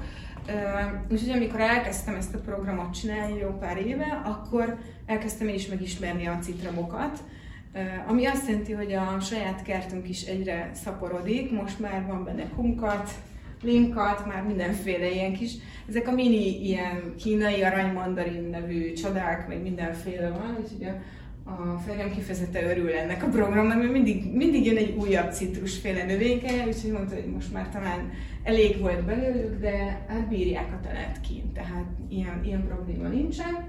Nagyon különleges dolgokat lehet találni, egészen a buddha kezéig, talán az egyike rajta van, mit úgy néz ki, mintha ilyen kéz, kezet formálna a különböző elágazásokkal, úgyhogy van, van bőven látnivaló. És hát ez a kolostor, ez volt a kiinduló pontja a gardatavi citrom termesztésnek a 13. századtól. A Ferences rendnek a letelepedésétől ők hozták ugyanis Ligúriából a citromot. Van egy szalói cég, aki fel is dolgozta, annak idején még 1700-as évekből származik, Körülbelül olyan ez a cég ott nálunk helyi viszonylatban, mintha a Coca-Cola-ról beszélnék. Tehát egy óriási nagy név, és különböző ilyen, ilyen szörpöket, meg üdítőket gyárt ebből, és ez egy, ez egy fontos dolog. Ezt muszáj megemlíteni a Gardató, hogy az olasz vidámparkok közül a Gardaland nálunk van a legismertebb vidámpark, ami személy szerint meg nem biztos, hogy mindenkit érint, Engem biztos nem, én próbálom elkerülni az ilyen ipar jellegű dolgokat, de, de muszáj róla beszélni, tehát aki gyerekkel jön, vagy saját maga szereti az ilyen hullámvasút jellegű, jellegű dolgokat, vagy mindenféle, akkor az, ezek, ezekből van elég sok. Ez is, meg a Movie Land, meg a másik. És aztán van nekünk ilyen fontos évszámunk, mint 2023, Brescia Bergamo az olasz kultúra fővárosa, két olyan város. Bergamo talán még ismertebb a repülőtér miatt. Szerintem sokan onnan ö, tudják, hogy, hogy oda megy repülő Budapestről, de Brésáról abszolút senki. Tehát Brésa az egy ilyen kis ö, hamupipőke, szerepben van. Aztán most összefogtak ugye a Covid idején, és így megpályázták ketten. Ez a két város, ezt a kulturális főváros címet, ami azt jelenti, hogy elég sok minden zajlik, történik, kicsit úgy, mint Veszprém Magyarországon, csak Veszprém az egész Európáé, ők meg ugye csak olasz, olasz de mind a két városban nagyon jópofa dolgokat lehet látni. Ez a Brésai vár, amire azt mondják, hogy a legnagyobb Európában. Ez is lehetne vitatkozni, de, de hogy városon belül található, és úgy viszont már igen.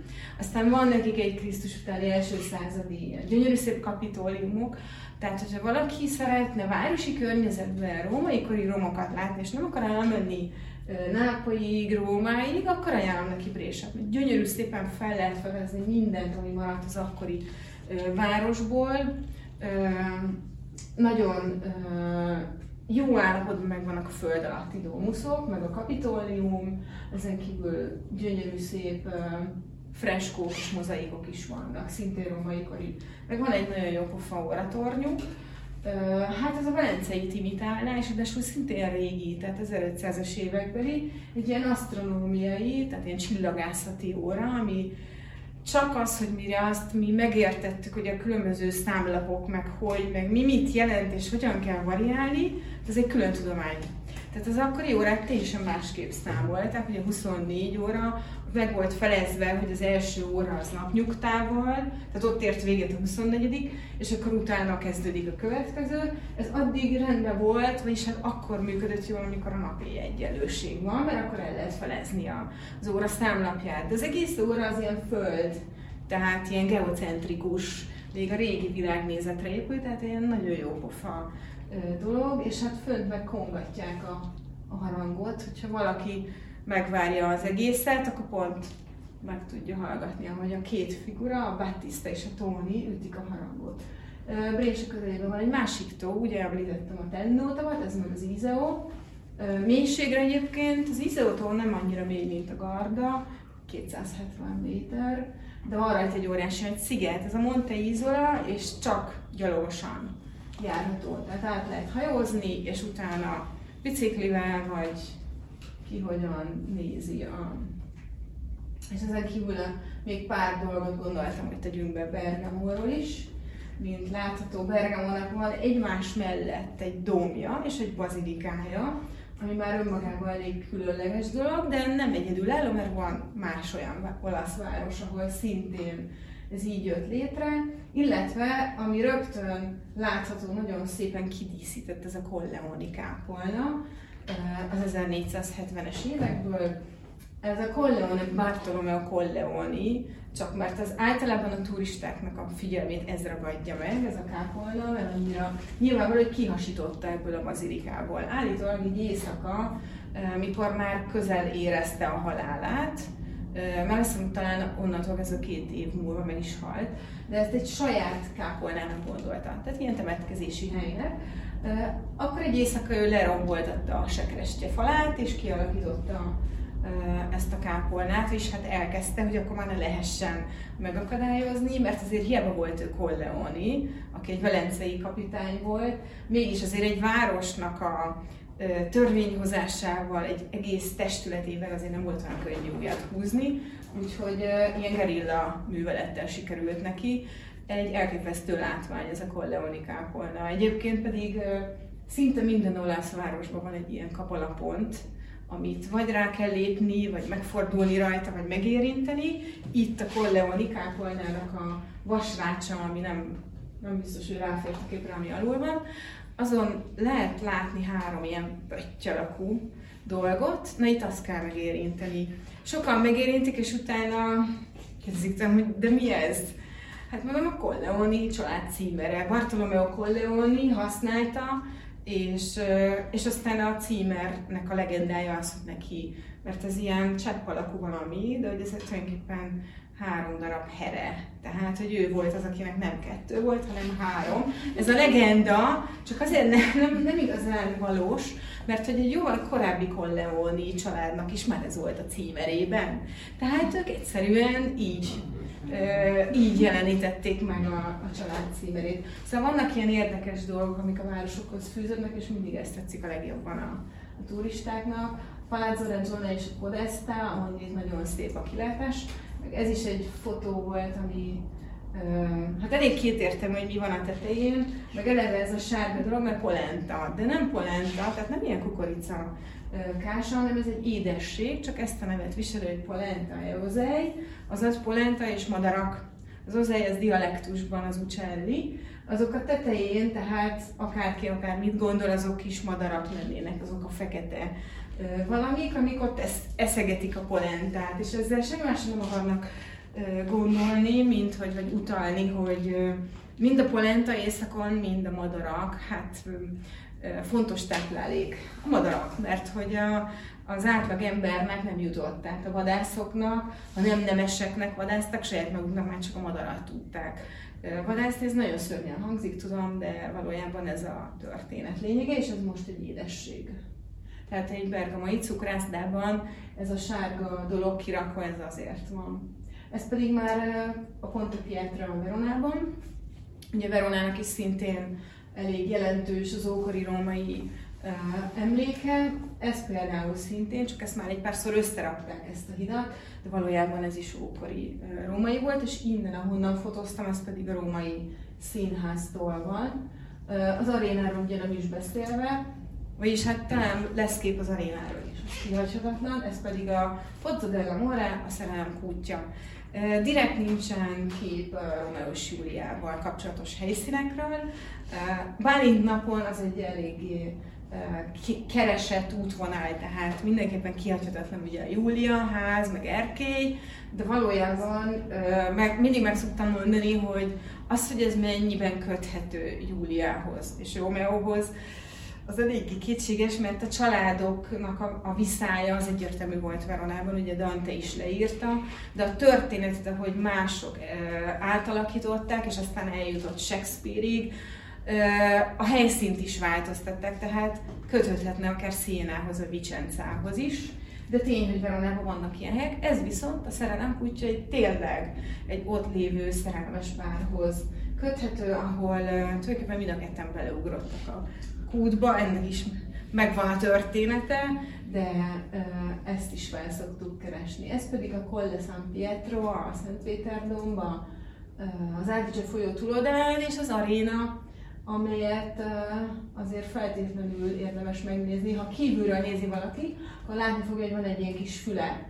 Mert hogy az arénát tulajdonképpen, mintha lehámozták volna, ez a külső fal gyűrűje, ez egy részről leomlott, másrészt meg elhordták, egy földrengés következtében. Ez az egy fül maradt meg az eredeti állapotban vagy méretében, és a turistákra ugye rájátszó, ez így Bácsodi Romeo lenne, Romeo csókja nevű fagyi költemény. De aztán van Júlia csókja is, ez pedig már itt a vége lenne. Ugye a végén kicsit begyorsítottam, begyorsítottam a dolgot, gyorsan körbeértünk a körül, de azért meggondoltam, hogy hát ha van esetleg valamilyen kérdés, ami valamire vonatkozna ezzel kapcsolatban, vagy bármivel kapcsolatban? A Brescia, az a Brescia, ahonnan a hajnau, mint Brescia Viena. Igen, érdekes, hogy ehhez a várhoz kötődik a, nagyon komoly vérengzések voltak a Brésában, így van.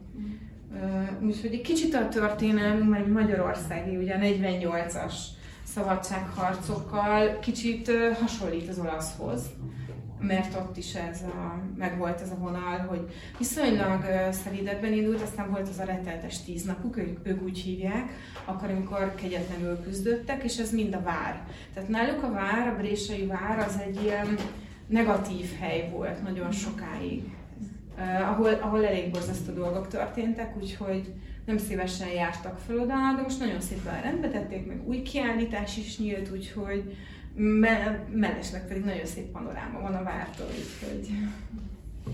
És még ez, hogy Bergamo repter az mennyire nemzetközi? Az teljesen, tehát a Ryanair az repül idén, a Bergamoi reptér az rekordforgalmat bonyolított januárban. Most már megvannak a januári adatok, és nem számítottak erre, hogy az eddigieket már felülmúlták. Mert ugye mindig figyeltük, hogy mennyire esett vissza a Covid miatt, és Bergamo volt az, amit nemzetközi szinten mindenki a Covid-dal kapcsolt össze, annyira negatív hely lett, hogy akkor, amikor ez volt, én azon gondolkodtam, hogy mikor lesz ebből valaha megint turizmus Bergamóban, mert hogy olyan szinten csak a Covid-ról volt mindig szó. De most, most szerencsére még, még saját magát túlhaladta. Tehát. Célzatos a kérdés, hogy innen akkor ezek szerint oda a legjobb. Gadatóhoz mindenképpen. Igen, nincs is, tehát még Velencébe vannak repülők, vagy Milánóba. Milánóval ez a helyzet, hogy elég messze van azért, tehát az már, az már onnan egy olyan 110-120 kilométer. Inkább az, hogy macerás eljutni a Milánó élettértől. Bergamoitól annyira nem, de Bergamot egyébként, ha valaki repülőjáratot keres a Ryanair-nél, úgy találja meg, hogy ki van írva, hogy Milánó Bergamo, Érdekes módon Milánó, mintha Milánóhoz tartozna, pedig nem, azért nem ugyanaz a távolság. Veronának is van reptere, azt hiszem talán Londonból jön oda járat, de Budapestről nem. És Ja, ez igen, tessék. Ö, jó kérdés. utána kell, utána kell járni, de, de elképzelhető, mert uh, tudom, hogy sok olyan járat van, ami Veronába megy, és nem Bergamóba. Csak pont Budapestről nem.